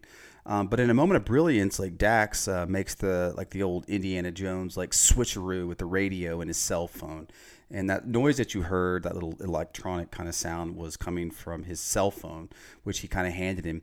And while the zombie's sort of like rocking out to the ringtones, um, it allows um, uh, Dax, Ray, and Clooney to kind of slip away. Uh, so they make their way out into the hall, and um, Eddie and Clooney and Ray are like hilariously like standing together like on their tiptoes and their eyes are wide and they're like shocked with fright. And Dax like turns around and he looks at him and he goes like what? Like what are you looking at? And then he like slowly turns and it reveals like this zombie horde like slowly making their way towards them. And it's awesome because he goes oh. So he's like matter of flat matter of factly like replies um like oh shit. It's like so funny. Like it's you have to see that scene. It's, it's hilarious. Uh, but then the four men like tuck tail and they're like you know taking off down the hallway. And they don't get very far though because they run straight into yet another zombie horde uh, this time coming from the opposite direction. And then dax he turns to see um, i guess we'll call him stupid zombie um, like softly crying for help. Um, I guess he's wanting to get the music to come back on. And Dax is like, follow the noise, follow the noise. And, um, you know, hearing the sound um, coming out of the cell phone, not only does um, the stupid zombie start following the noise, the entire horde also turns and starts heading towards like stupid. So he like hands like stupid back the cell phone, and stupid's kind of like walking away. And then all the zombies sort of start following him and then um, you know, like sort of stopping and turning on a dime. The four living peep, the four living guys, um, they head the other way and they sort of jump and duck into the safety of a classroom. So uh, we're treated to like a real shaky cam horde montage here, and there's like some real true gems amongst the the, the living dead here. Um, you get like a, a, high school football player. Um, he's got the, like the, the eye black, like you know the, the makeup under his eyes. You've got like a kid like uh, wearing like a bicycle helmet. There's a school nurse, and for some reason she has like a bloody surgical mask on. There's like this crazy farmer looking dude, and like completely the the, the most frightening one though is like this heavy set woman and she's got like dread like i think it's like dreadlocks or something. But she is full into character bubba. She is like twitching and shuffling. Um, she reminds me more of like a, a meth head tweaker than a zombie. But i think that's really what makes that scene work is, is like her her commitment to, to the role because it's it is pr- pretty horrific. But uh, once they've made um, once they've made it inside the classroom, um, Clooney like starts freaking out and he's like jabbering and he's hollering like, "We're all gonna die! We're all gonna die!" And then every uh, Ray does everybody a favor and like cold cocks him again, but this time instead of like knocking him on his ass, he like knocks him smooth out. And there's like this other moment um, though that needs to to be mentioned here. Um, it's for the first time in the entire film that um, Ray has his arm around Eddie, and it's him that's comforting him. And like Eddie's like leaning in on him, um, you know, almost like putting his head on his shoulder.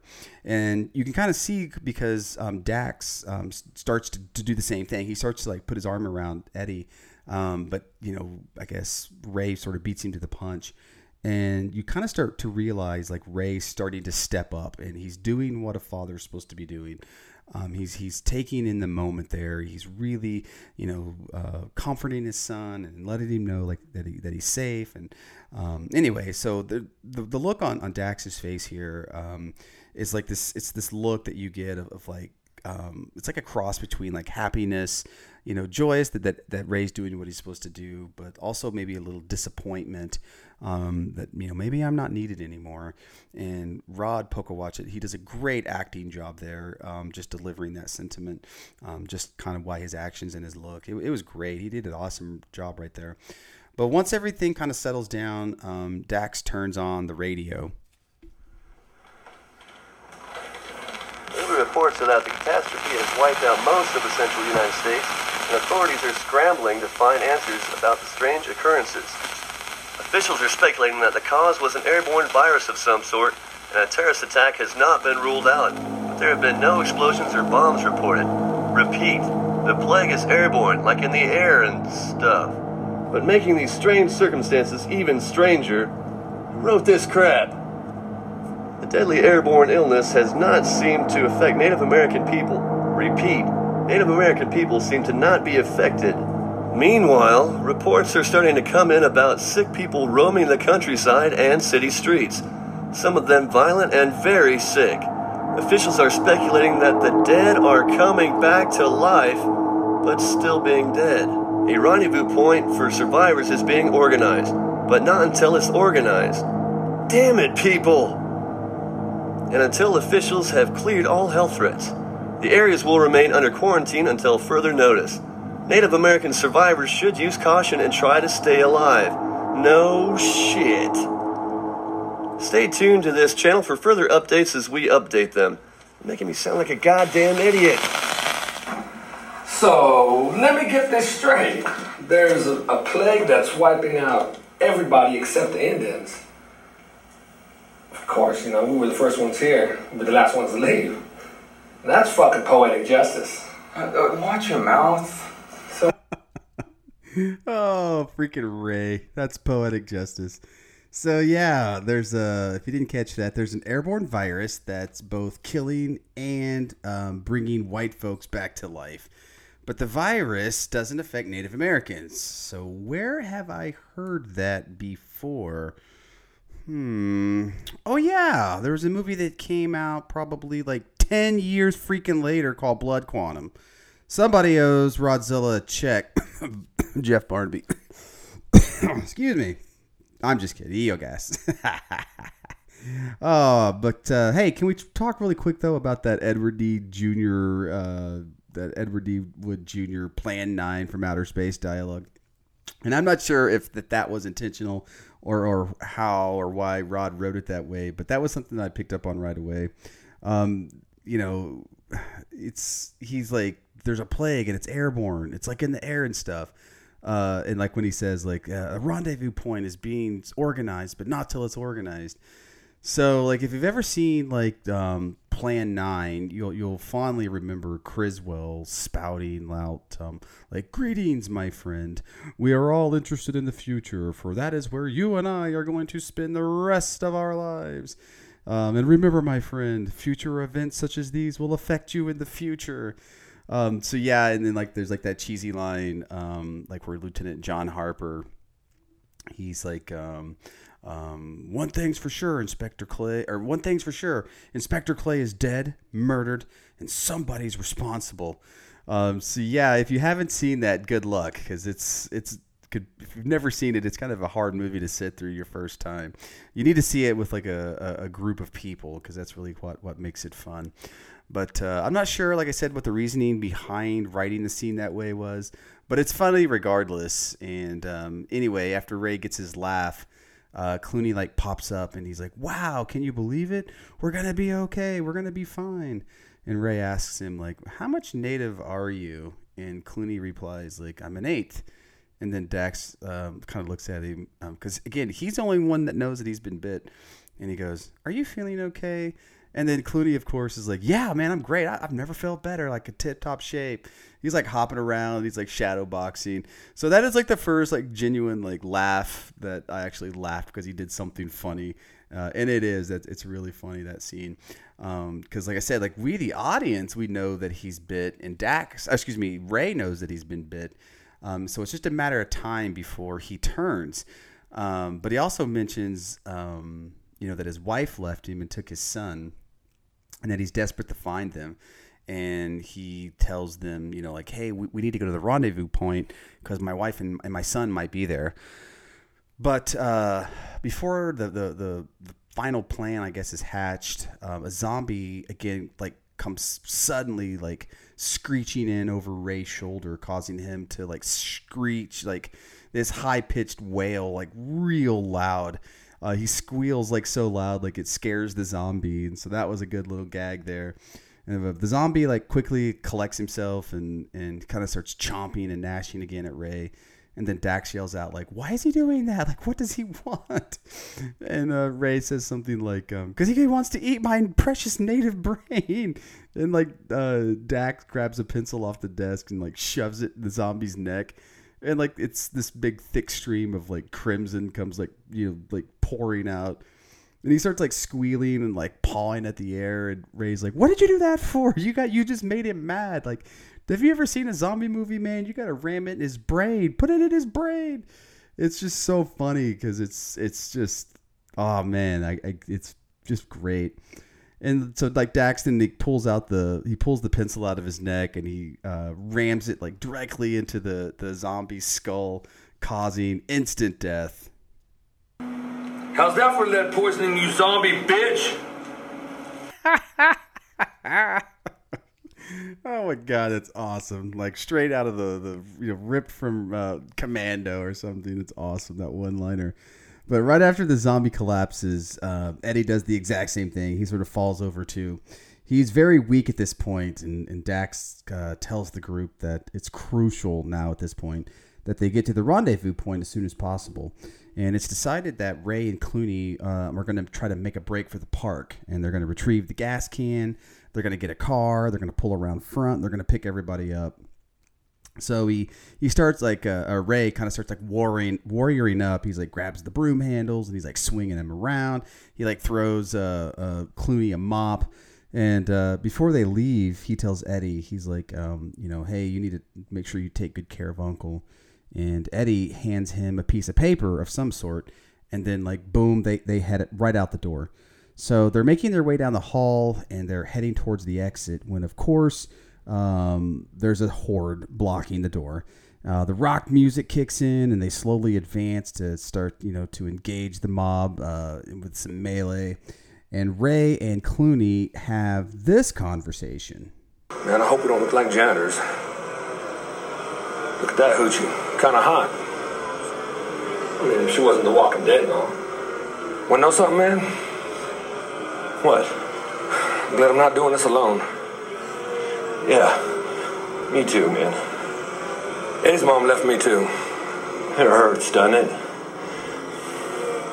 I just blame myself. I blamed Eddie. Wow, that's the first time I ever said that out loud. You called me crazy. Sorry about that. That's all right, man. I am crazy. She should see me now. So yeah, uh, the whole reason I guess that uh, Ray has sort of this chip on his shoulder about Eddie is because he blamed him for his wife leaving. And um, I know there has to be more to that story, but sadly we don't really get the time to to to, to get that because there's heads to squash. And uh, they quickly kind of like mobilize and start like bashing in skulls uh, left and right, just like leaving a, a pile of corpses in their wake as they both like barreled down their down the hallway towards the exit. But after disposing of a couple of zombies, um, the men sort of reach the double doors to freedom and escape. Uh, meanwhile, though, we cut back to Eddie and Dax, and Eddie is, is pretty sick at this point, and he's slowly like slipping into delirium by asking like these random questions, like, "Is this the end of the world?" and, and like, "Am I am I sick because my mom's not Indian?" Um, it's just just kind of weird, I guess. Just you know, just strange questions. Um, but like through the hacking and coughing, um, Eddie finally asked Dax, like, um, "Why does Ray hate me so much?" Uncle, does Ray hate me? What? No. Sis, he doesn't. Your dad, he loves you. He just. He's not very good at showing it. Damn, this radio. I. Sorry. I never got to dance at powwows like you did. Well, I think my dancing days are over with my funny back, but there's still plenty of time. You'll be dancing long after I'm gone. What? So right after this conversation, Eddie gives Dax a cassette tape full of like powwow songs, and he tells him like, "I made it for you because um, the power of songs has a healing quality." And there's a little bit more discussion here about Dax's bad back, and and um, you know the characters consistently bring it up enough um, throughout the entire movie, so you know that there's going to be some kind of payoff for it. Um, it's going to factor in somewhere down the line. But anyway, Dax is so kind of like touched by the memento that he gives Eddie like this big hug, only discover that he is uh, burning up with fever. And he tells him, um, Hey, I'm going to go find the nurse's station and bring you back some Tylenol. So he heads back, uh, like out the door. So cut to Eddie and, or excuse me, cut to Ray and Clooney, and they're like running down this dirt road.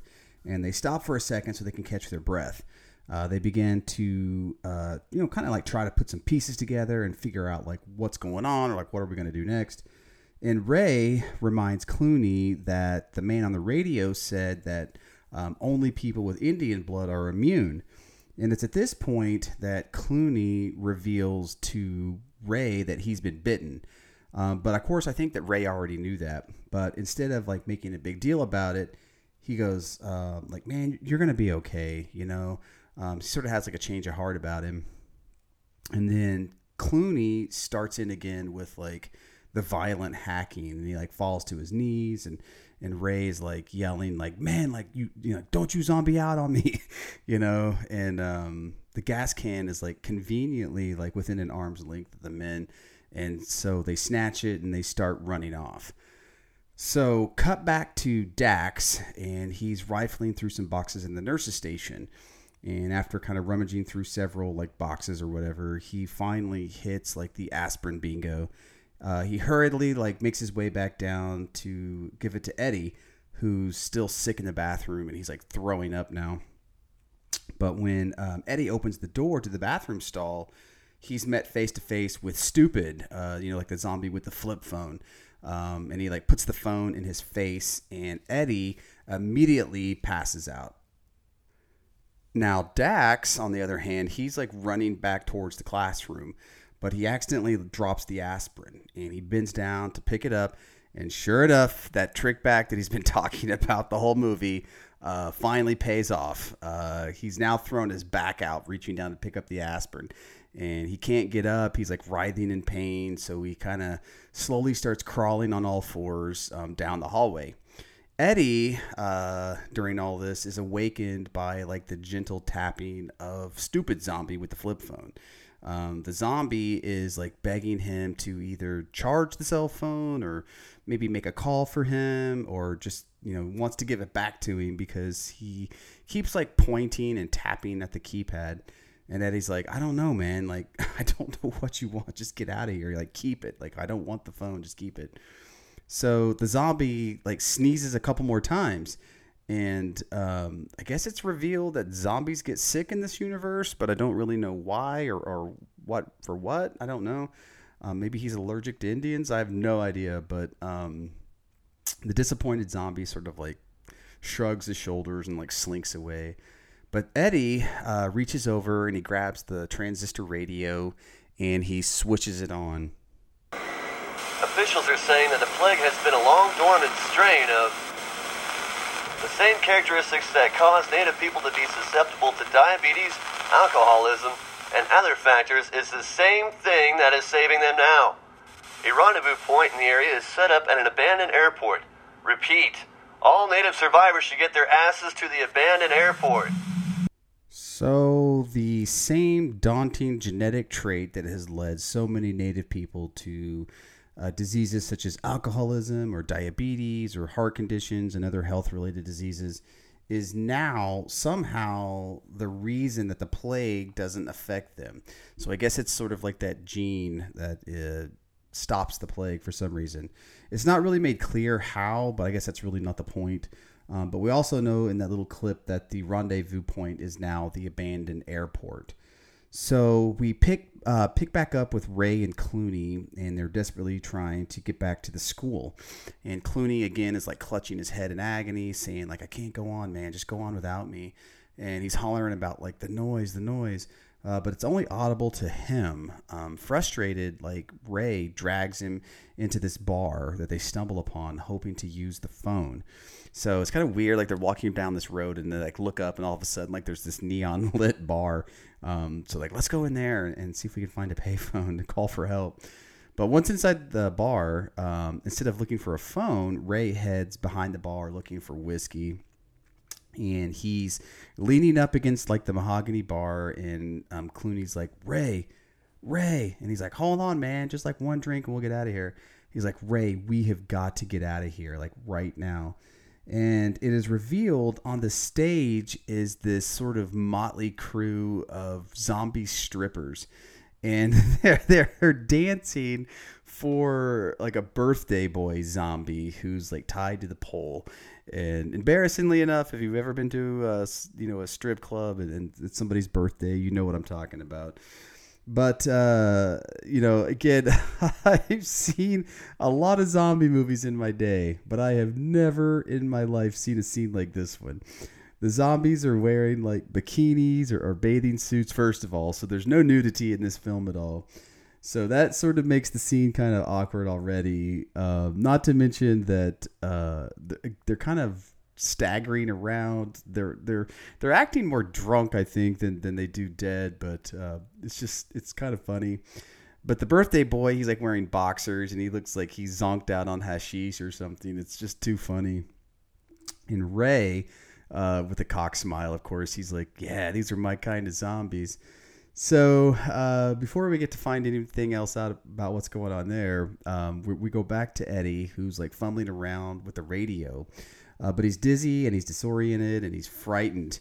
He's uh, crouched behind the table in the nurse's office and he starts to hear like what sounds like footsteps uh, just outside um, the door. So we assume that it's like a zombie horde like passing, um, you know, passing down the hallway, I guess, passing the classroom. So we cut back quickly to the strip club.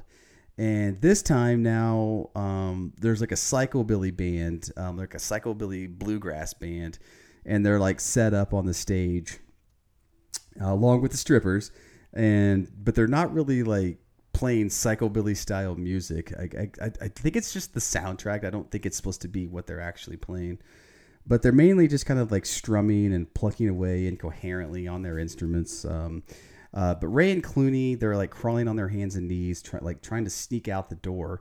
Why they just didn't run, like I don't know, but uh, I guess they're already in the bar. They've already been seen, so like I don't know why they feel the need they need to sneak out at this point. But I guess that the script calls for them to sneak out, so they're sneaking out. But uh, Ray, uh, he makes a remark like on the way out the door. He's like, uh, "Man, if I had a dollar, I'd tip that one right there." But at the uh, when he says that, Clooney like jumps up and it's like, "I have a dollar," and he's like ignorantly starts like walking towards the zombie with this dollar bill in his hand.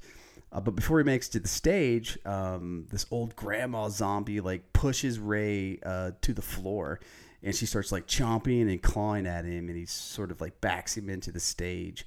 Um, with a swift boot to the jaw, though, he like knocks her down to the floor. And Clooney at this point, he is also on the floor and he's like gasping and wheezing again. So his, his headache is back. Uh, Ray goes over and he like um, finds his bite mark like oozing and inflamed. And Clooney's like begging him, like, man, don't leave me here. Don't leave me. Like, I don't want to die. But uh, the horde is like starting to advance. And so Ray at this point, he kind of has to make a decision like, do I just leave this guy and save myself? um, or do I try to like fight fight fight our way out? But before he can make the call, the zombie band like starts playing um, now. Like the, now they're playing some some kind of music, and the horde um, turns their attention towards the stage because we've established the fact that they're distracted by noise or, or music. And so the zombies then turn their attention from the two men and they kind of start following the noise that's coming from the amplifiers. And that conveniently lets Ray and Clooney make their escape. Meanwhile, though, uh, Dax, he's um, still crawling on all fours as well um, down the hallways of the school, though. Um, he's trying to like make his way back to Eddie, but the hallways are like completely blocked by like 25 zombies either way, and they're all kind of like lolling around. But he turns and he like goes into this adjacent classroom. And now we cut back to Ray and Clooney, and they're gassing up a car. Um, I mean, Ray, well, Ray is. Ray's gassing up the car. We don't really see Clooney anywhere, but we can hear him um, off camera, and he's coughing really loudly. And Ray's calling for him, like, like Clooney, Clooney, let's go, come on. But he, he doesn't answer. And um, now he's hollering, like, let's go, let's go. Like, I'm leaving with or without you. Like, you have got to go if you're coming with me. And as Ray turns to get in the car, Clooney comes up from behind him with like this giant tree branch and just like knocks the shit out of him. Um, and with Ray like knocked out, I guess Clooney gets in the car and, and drives off. And he's like, "I'm not going back to that school. I have to find my wife. I have to find my son." And um, he's like, "Once she sees me, she'll she's she'll take me back. I know she will." So um, now we've kind of hit. Well, he drives off, by the way. So now we've sort of hit like the all is lost moment in the script where he drives away. Um, he show so he drives away and then like some stuff happens, but um, just to kind of pick back up with him, um, like ten minutes later in the movie, it's this really quick clip, and I'll kind of tell you what happens with him. He drives back to the gas station. Clooney does where he joined up with the group and he walks into the the bathroom um, or basically the alley the alley where he came from he walks back into there um, but he walks out of the camera lens or like the camera angle or whatever he walks off camera and we hear him say oh there you are so that's sort of where, where he goes he goes back to the gas station and us, we assume that he he found his wife and son i guess but anyway um, so while he's off doing that dax um, so I guess okay. So now we're back at the school. There's a lot going on right now, so I'm trying to wrap my brain around it here. So while all that's going on, how about that? Dax um, pulls out the powwow mixtape that Eddie had given him earlier, and he puts it in a boombox um, that he found in the classroom. And he hits play, and like the drums start kicking, and, and you know Dax like cranks the volume up, the volume up to eleven, and um, you know now, now the singing's kicking in and when the music kind of starts to hit um, the zombies all start making their way down the hall um, following the noise and this allows dax to escape and then he hooks back up with eddie and we fade into like this semi-conscious ray um, who's bleeding from the head and he realizes the desperation of his situation basically and so, with no other options, he offers up a prayer to Creator. Dear great Father, I know, I know I haven't talked to you in a long time. Don't know what you got going on here. But my grandpa said if I ever need your help, to just ask. Well, I'm here now, asking. Not for me, because I know I don't deserve it but for Eddie, who I love very much, even if he doesn't believe me. And for Dax, who finally needs me. I know I gotta change some things, and I will. So just hear me now.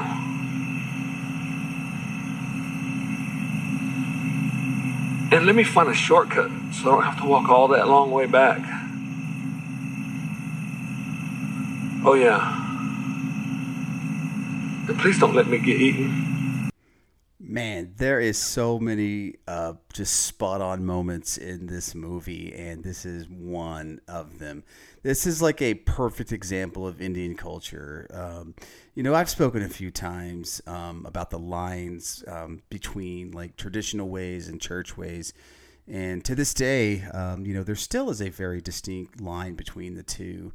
And um, you know, there are some who believe and practice the old ways, and there are some who have been indoctrinated into church ways.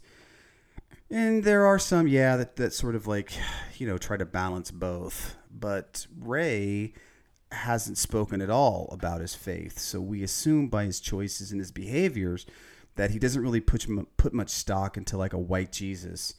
And Rod in this uh, is, you know, he's really smart. Um, I got to say that again, you know, keep hammering that point because he really is so um, just like really, you know, you know, keyed in to keep it, you know, ambiguous. You know, he doesn't pray like God or, or, or heaven or anything like that. He just says Father, and he just leaves it open to interpretation. And I just, again, I just love the fact that he asks, um, you know, Creator to, to, to, show him a shortcut. That is like such a native thing to do, such an Indian thing to do. Um, let's be honest, right? I mean, and then like after his prayer he's like you know don't let me get eaten. So again it's just it's awesome. Like that is such a great moment and just a wonderful piece of writing right there. So after his prayer he like gets up and he starts making his way back to the school. And now we fade into the boom box and it's blaring like drum music a powwow music. And Dax and Eddie are both like literally like literally leaning on each other as they walk down the hallway I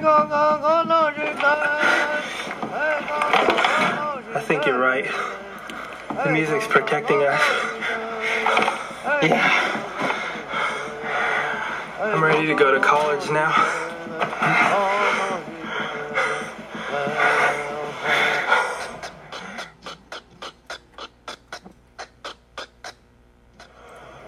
Well, this just doesn't get any better, does it?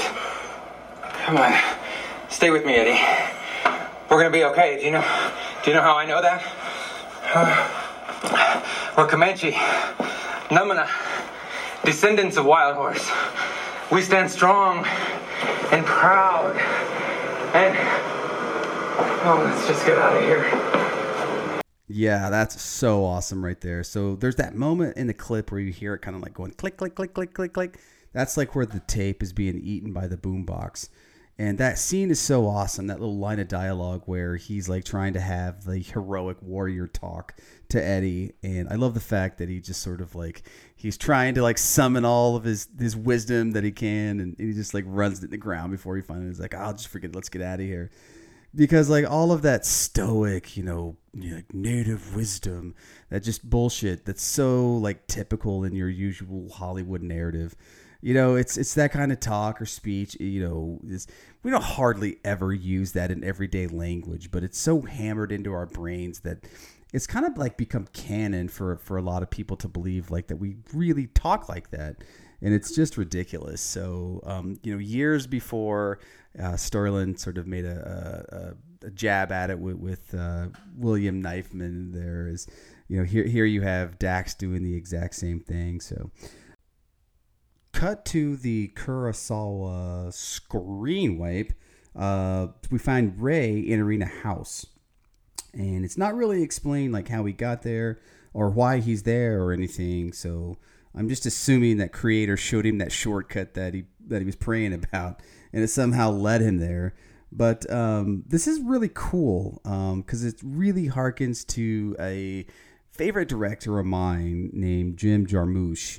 Um, he has a certain style, and one of his little, um, I guess, trademark uh, shots is, is like a static shot where like the camera remains still and like the movement and just goes on whether it's out of frame or not. The camera never moves it never follows the motion. So we get like this jarmusch static shot of ray and he's like going through the front door of this house and he makes his way to the kitchen um, or the dining room. We don't really, we can't really tell. But um, before the soundtrack is kind of like filled with like these groans and growls of like this, this family of zombies, and then you hear like a loud single gunshot, and it's followed by complete silence. And then he like quietly leaves, and the whole time, like I said, the camera it never moves. And this scene is here really to establish Ray uh, getting a shotgun and a truck. But he also has this really awesome line. Man, tired of all these white zombies. Oh, you know, with my utter disdain for anything Rob Zombie related, I can only conclude that he's he's talking about the band. But um, just kidding. I I do have to say though, um, you know, I mentioned Jim Jarmusch earlier before that clip, and uh, I, I got to kind of talk really quick about the influence that you see throughout this entire movie. Um, you see a lot of Jarmusch esque uh, elements t- to the movie. Um, I already mentioned like the st- the single static deadpan shot that that Rod used, and you know that's a pretty common Jarmusch camera setup. Um, another sort of Jarmusch trademark is, is, trains. There's there's always a, a, train featured in his movie, and if you don't see a train, you might hear a train in the background or like a train whistle, and that's both um, in this movie. There, there's a train and a train whistle, and it's one of the key plot points to, to the movie, and so you can kind of see that influence there. Um, Jarmusch also uses tons of like landscape shots and there's a ton of landscape shots in this movie as well of the Kansas landscape. Um, another kind of Jarmusch trademark is, you know, plots are really based more on characters than story. Um, and so this is really um, about these three characters sort of like placed in this outlandish situation. So it's not really so much about like the zombies, um, the zombie apocalypse, as it is about the characters. And so that is sort of another like Jarmusch influence that you see. And then finally, um, Rod called this movie The Dead Can't Dance. And in 2019, nine years later, uh, Jarmusch made a zombie movie called The Dead Don't Die. So, uh, Rod, I, you need to get hired on with The Simpsons, my friend, because uh, you are great at predicting future trends in movies. Um, first, you have the Native American zombie movie, and then Jeff Barnaby uh, sort of took your idea and, and did something else with it. And here you have a movie called The Dead Can't Dance about zombies. And nine years later, Jim Jarmusch well, has to be one of your heroes, I guess. They they took a uh, he made a movie about zombies called The Dead Don't Die. So hey, there you go. Somebody owes Rod a check, so you can make that check payable to Rod Pocowatchit. But uh, now we find Dax and Eddie that they're they're outside the school, completely surrounded by zombies and it's so cool like watching these zombies slowly walk towards them across this elementary school playground. And maybe it's just me because i you know work adjacent to it adjacent to a, a elementary school playground. But um, it's really it's just this haunting and splendidly eerie visual. And it's one that i've never seen in a zombie movie as well. And uh, it looks about like it's going to be daybreak now and all these zombies are like staggering across the schoolyard just ready to devour some delicious native brains. And uh, like i said once again like there's i've seen a lot of zombie movies but never one that, that takes place at an elementary school. So um, that is definitely a unique idea and hats off to you for, for, for doing that sir but um, as the zombies are like closing in on our heroes, Dax tells Eddie that um, you know, hey, you need to to make for that field there, and I'm going to distract them so that you can get away. So he slowly kind of starts like waving his hands, and he's like shouting like, "Oh God, oh God, oh God!" Like over here, over here, follow the noise, follow the noise he's like goodbye gambling addiction. And then, and then, like the zombies are like closing in. And he's like i mean goodbye big gambling addiction. Like this this movie is so crazy. It's awesome. But uh because these you know these zombies are kind of slow moving he he's really easily able to like duck and and feint around them. And and he's never really um, even comes close to being in peril but he starts like running like the Pied Piper, like making the ultimate sacrifice by leading all these zombies away from his nephew so that he can escape. And they're following up and down like this playground equipment. He like runs across like the little jumpy bridge and he like slides down the slide. And I mean, it sounds ridiculous like the way I'm describing it. So it's it's, it's a much better visual than than how I'm talking about it. But um, finally, like Dax like makes his way to like the highest platform on the playground and he's like up there and he's like leaning over the railing or whatever. And the zombies are like slowly like scratching and clawing their way towards him. Uh, and the sun is like starting to come up and he's like looking all over for a way to way out. And he realizes like man this is it. I'm, I'm pinned in. There's nowhere to go. Like what am i going to do And just as about they're you know they're about ready to overtake him, um, here comes that Jarmusch train whistle.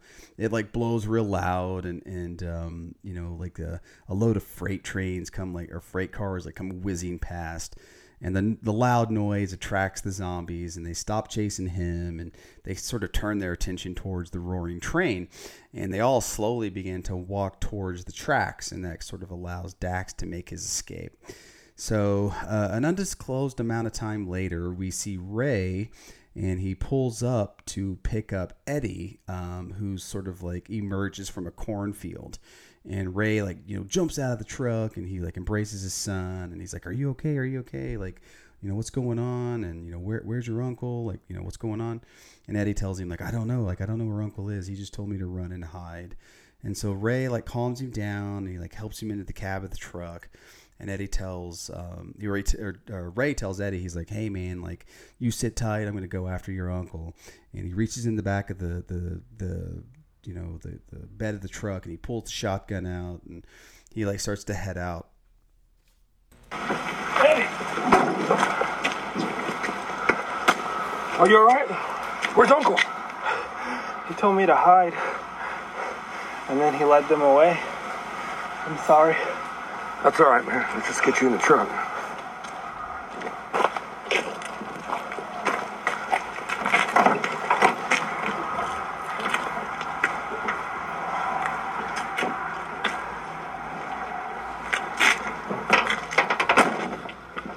Lock the door. If we don't come back, just drive as far as you can go. You hear me? All right.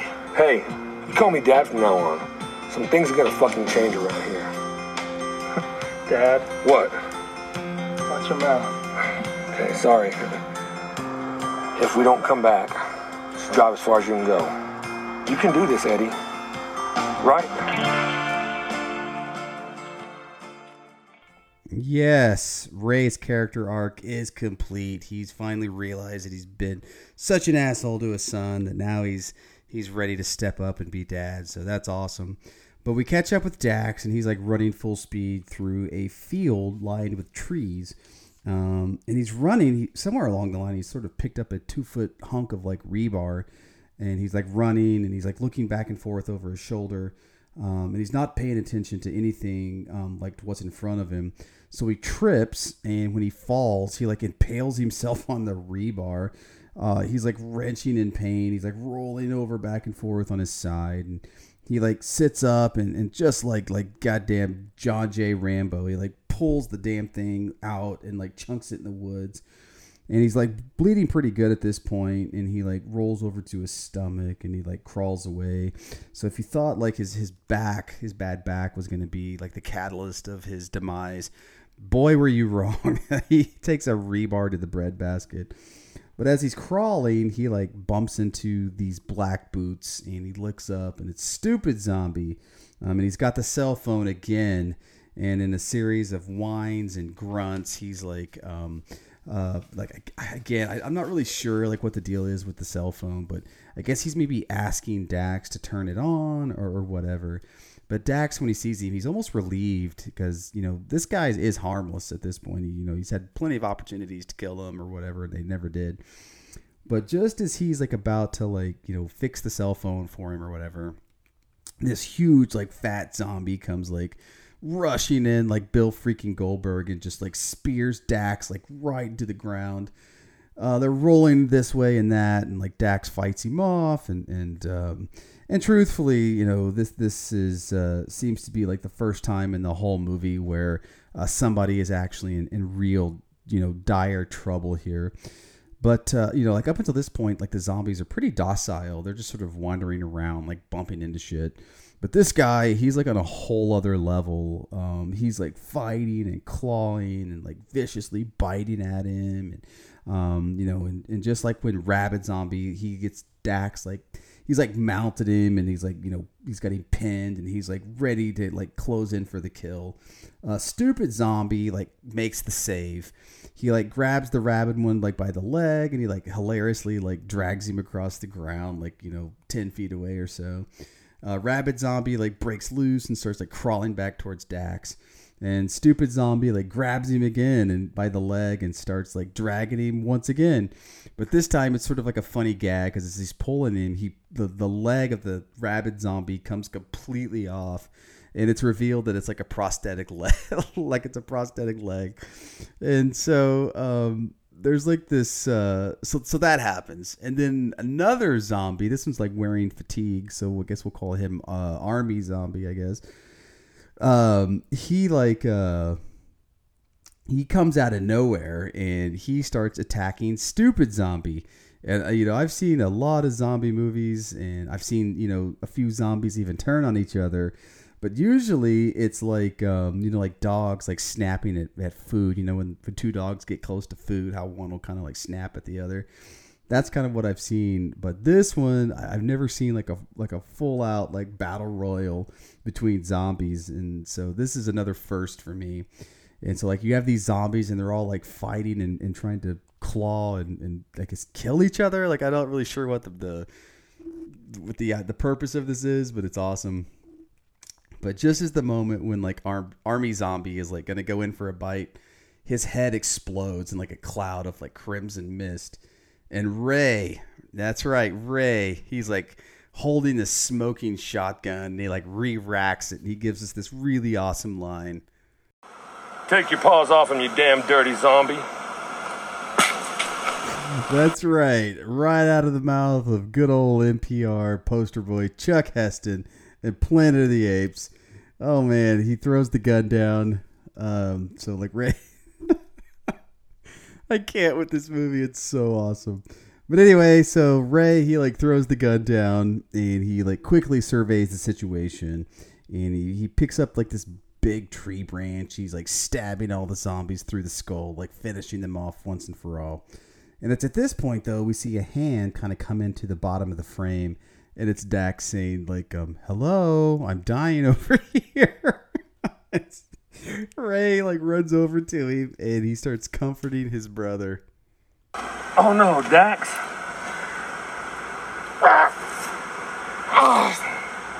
Oh, I feel terrible. Like I just ate some of my chili. Just be quiet right now. Can you walk a little? Then I'll get the car. You finally got the car? Well, that only took all night. Well, I got a vehicle. Clooney stole yours. What? I only had three more payments left. I think we've got bigger problems right now. How'd this happen? Clumsy old me. We have to find Eddie.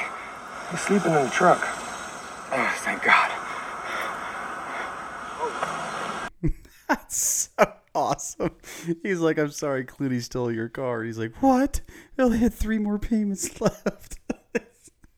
That's so awesome. He's like, man, I think we have more important things to worry about than how many car payments you have left. But anyway, so um uh like Ray helps uh, uh Dax to his feet and they walk off together.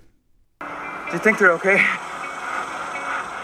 I mean, everyone back home? They gotta be. Just get to the rendezvous point. And make sure Eddie goes to college. You coming with us, big brother? I mean, it's just a scratch. A little band-aid and you're gonna be just fine. Yeah, I forgot you're the world's best doctor.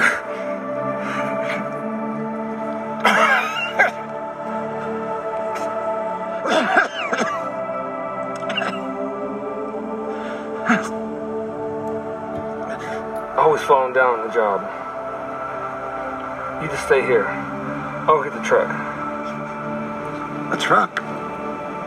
You're moving up in the world. I can't keep the brown man down.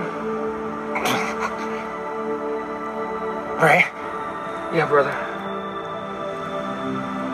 I did good, didn't I? I mean, I tried to. With everything. Yeah, I thought I'd be proud. Do you think so? Of course. You always were his favorite. You never, you never let up, do you? Just tell Eddie.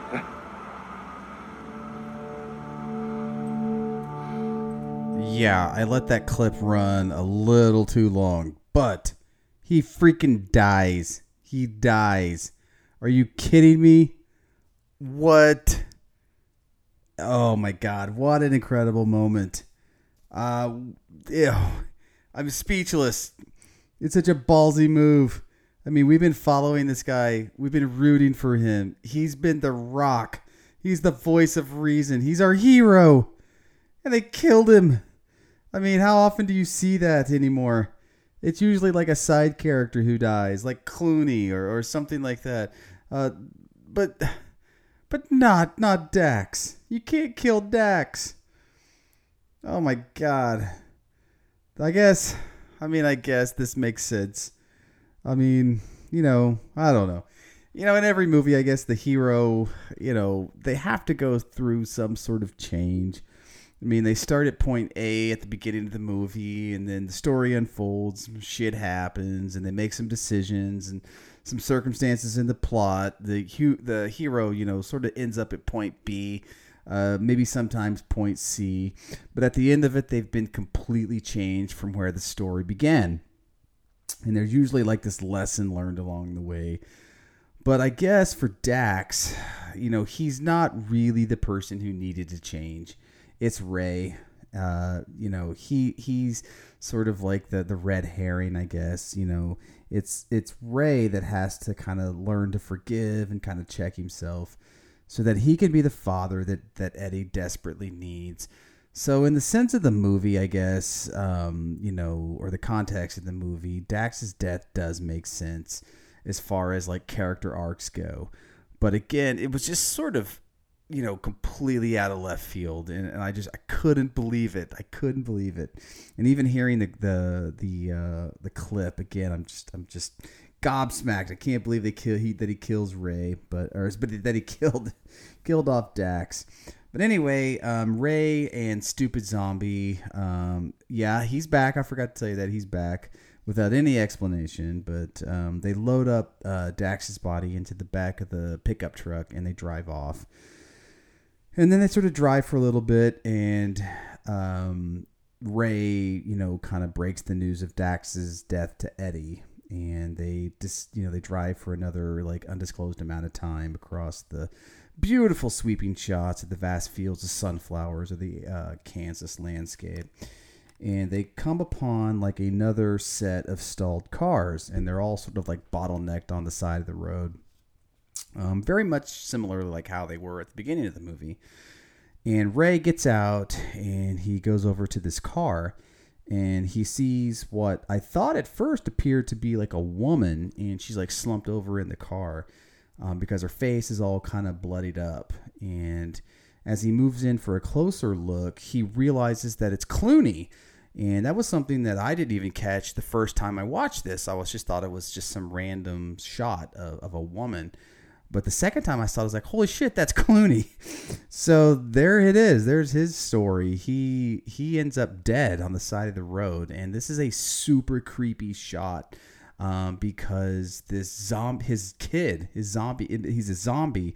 He, uh, he starts like scratching and growling, and he's like biting like against the the the glass. Um, it kind of reminded me of like you know those sometimes you see dogs inside like a car and you kind of go over to them and they like bite and like you know their, their teeth are like hitting the glass like that that's what this kid is doing.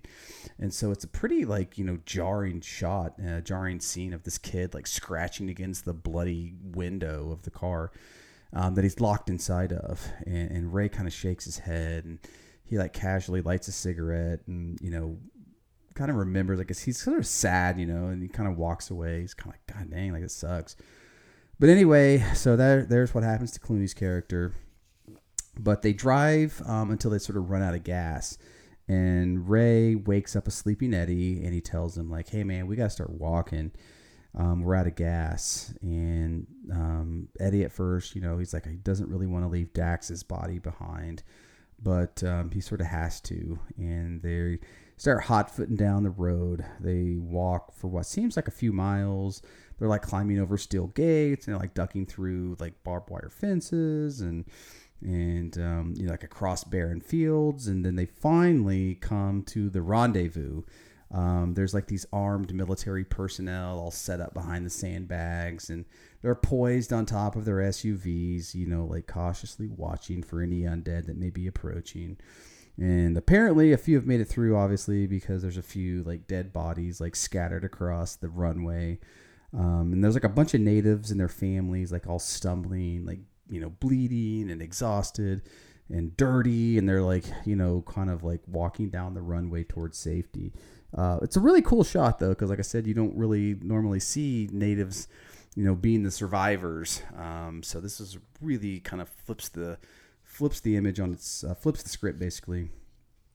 But anyway, the uh, army they start pointing guns and like ordering all the relatives around.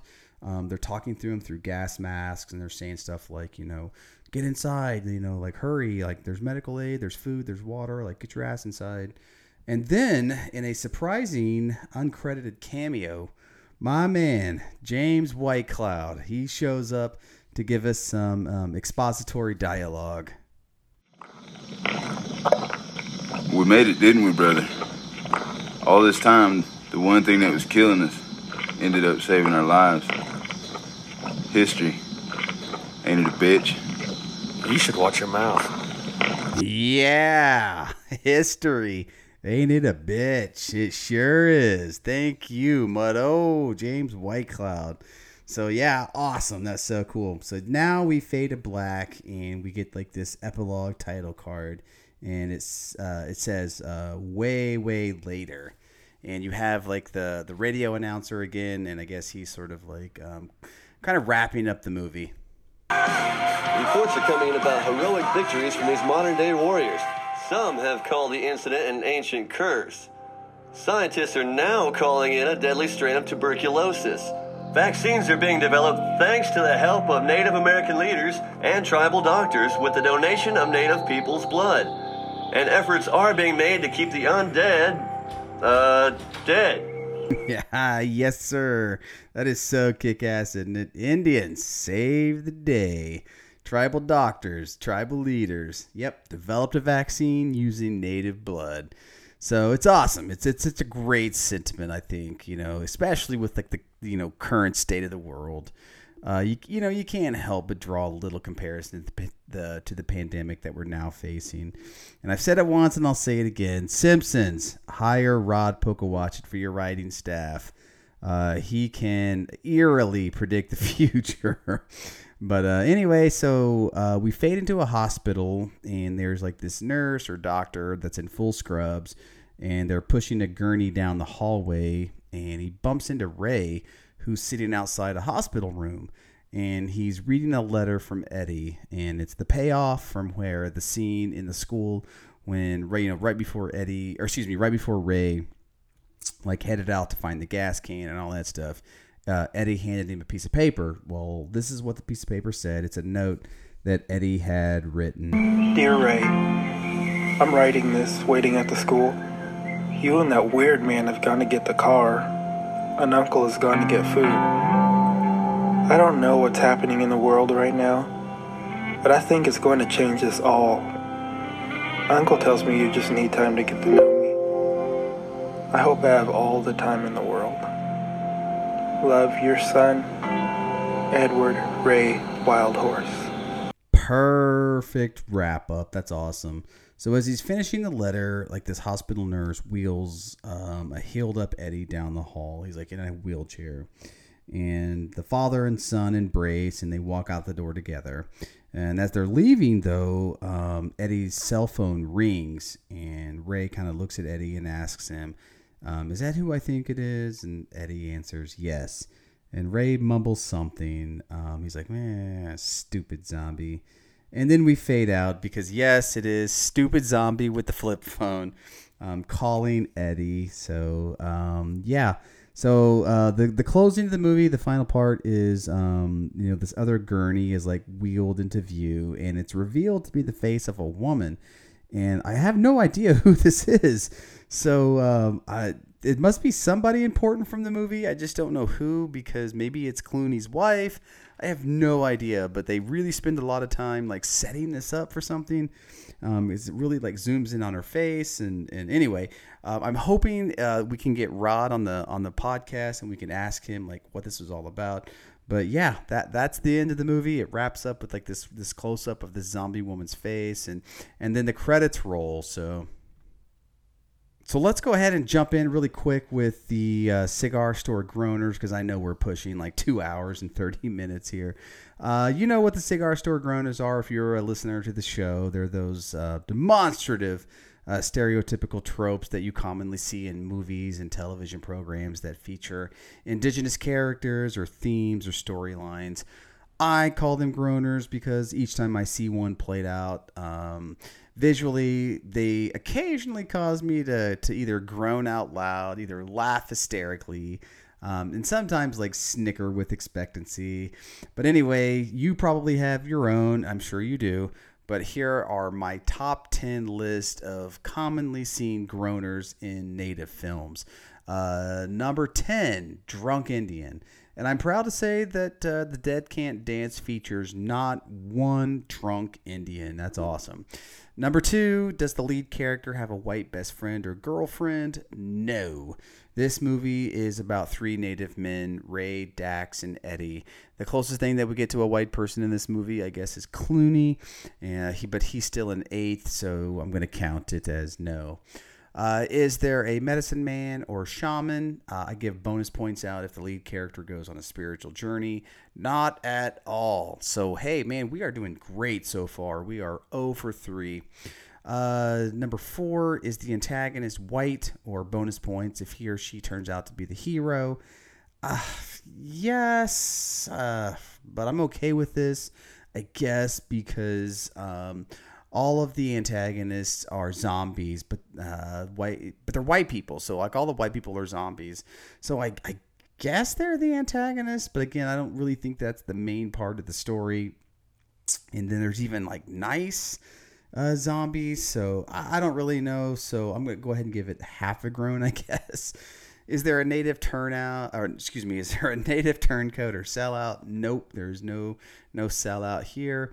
Is there a bar fight? Absolutely, and it takes place in a strip joint of all place with zombie strippers. You've got a psychobilly zombie band. Um, it's a ripper, but yep, got a point there. Uh, mention of peyote or hallucinogenic drugs? Nope, not at all. Does any character use racial names or get called anything inappropriate? Absolutely not. Uh, does a character receive an Indian name at the end? Nope, they do not. Uh, is there mention of a scalping? And then no. Uh, was there an eagle screech in the movie? I'm going to go ahead and give two bonus groans. Um, nope, there is no eagle screech in this movie, at least not one that I can remember. Um, were any of the female characters the subject of any type of abuse, be it verbal, physical, or sexual? It's, it's a gray area. Uh, sorta, not really, I guess. Maybe the strippers. Uh, I don't know. Maybe some of the gags featuring Ray uh, looking down the zombie woman shirt, I guess. Um, I don't know. I guess I should give it half a groan. So, all in all, we're at two groans. So, that has got to be some sort of record. Uh, you know, a good portion of my groans came from puns or, or, jokes that just sort of landed a little flat. Um, and maybe every time Clooney was on screen, that was a big groaner for me. But overall, man, I really enjoyed this movie. But all right, so let's go ahead and wrap it up. We are at uh, almost, like I said, two and a half hours. So thank you for hanging in there with me. This has been a lot of fun, and um, I'm hoping soon to get a hold of uh, Rod Pocowatchit uh, to have him on the show so we can discuss this wonderful film that he has put together. It is the 10th anniversary of The Dead Can't Dance. If you want to check out this movie, go to YouTube. You can watch it for free. I encourage you, though, to uh, drop a few coins, download it on Amazon Prime, uh, order one from Rod. You can go to www.rodzilla.com. Pick up a copy. This is a lot of fun. I've seen a lot of zombie movies, but I have never seen a zombie movie quite like this, especially featuring native characters. Do yourself a favor. It is a perfect movie for the Halloween season. So, Mado, Mado, thank you guys so much. Um, I've had a lot of fun. We're going to be back in November. Um, we're going to talk about the movie called Clear Cut. Uh, yes, uh, I am so looking forward to discussing this movie. This movie is a ripper. If you have not seen it, go to YouTube right now. Uh, I think that's honestly the only way you can see this movie um, is watching it on YouTube. I happen to have a copy on VHS, but I'm a nerd, so there you go. Uh, but yeah, we're gonna talk about Clear Cut, and then for December, I have a big surprise. I have the best Christmas present planned for you guys. You're gonna be so excited to. Uh, uh, to, to hear what I've got in store for you for December. Uh, so share it with your friends, download us, um, subscribe to the show, uh, Skoden Cinema. If you want to follow the discussion, you can. We're on Instagram at Skoden underscore cinema. Uh, we're also on Facebook at Skoden Cinema. Uh, there's two groups. I've got the private group, which I accidentally made, but I will accept you as a member. And then we also have just the regular Facebook group, the public group. So go there, like, uh, you know, subscribe, you know, follow, follow us, whatever.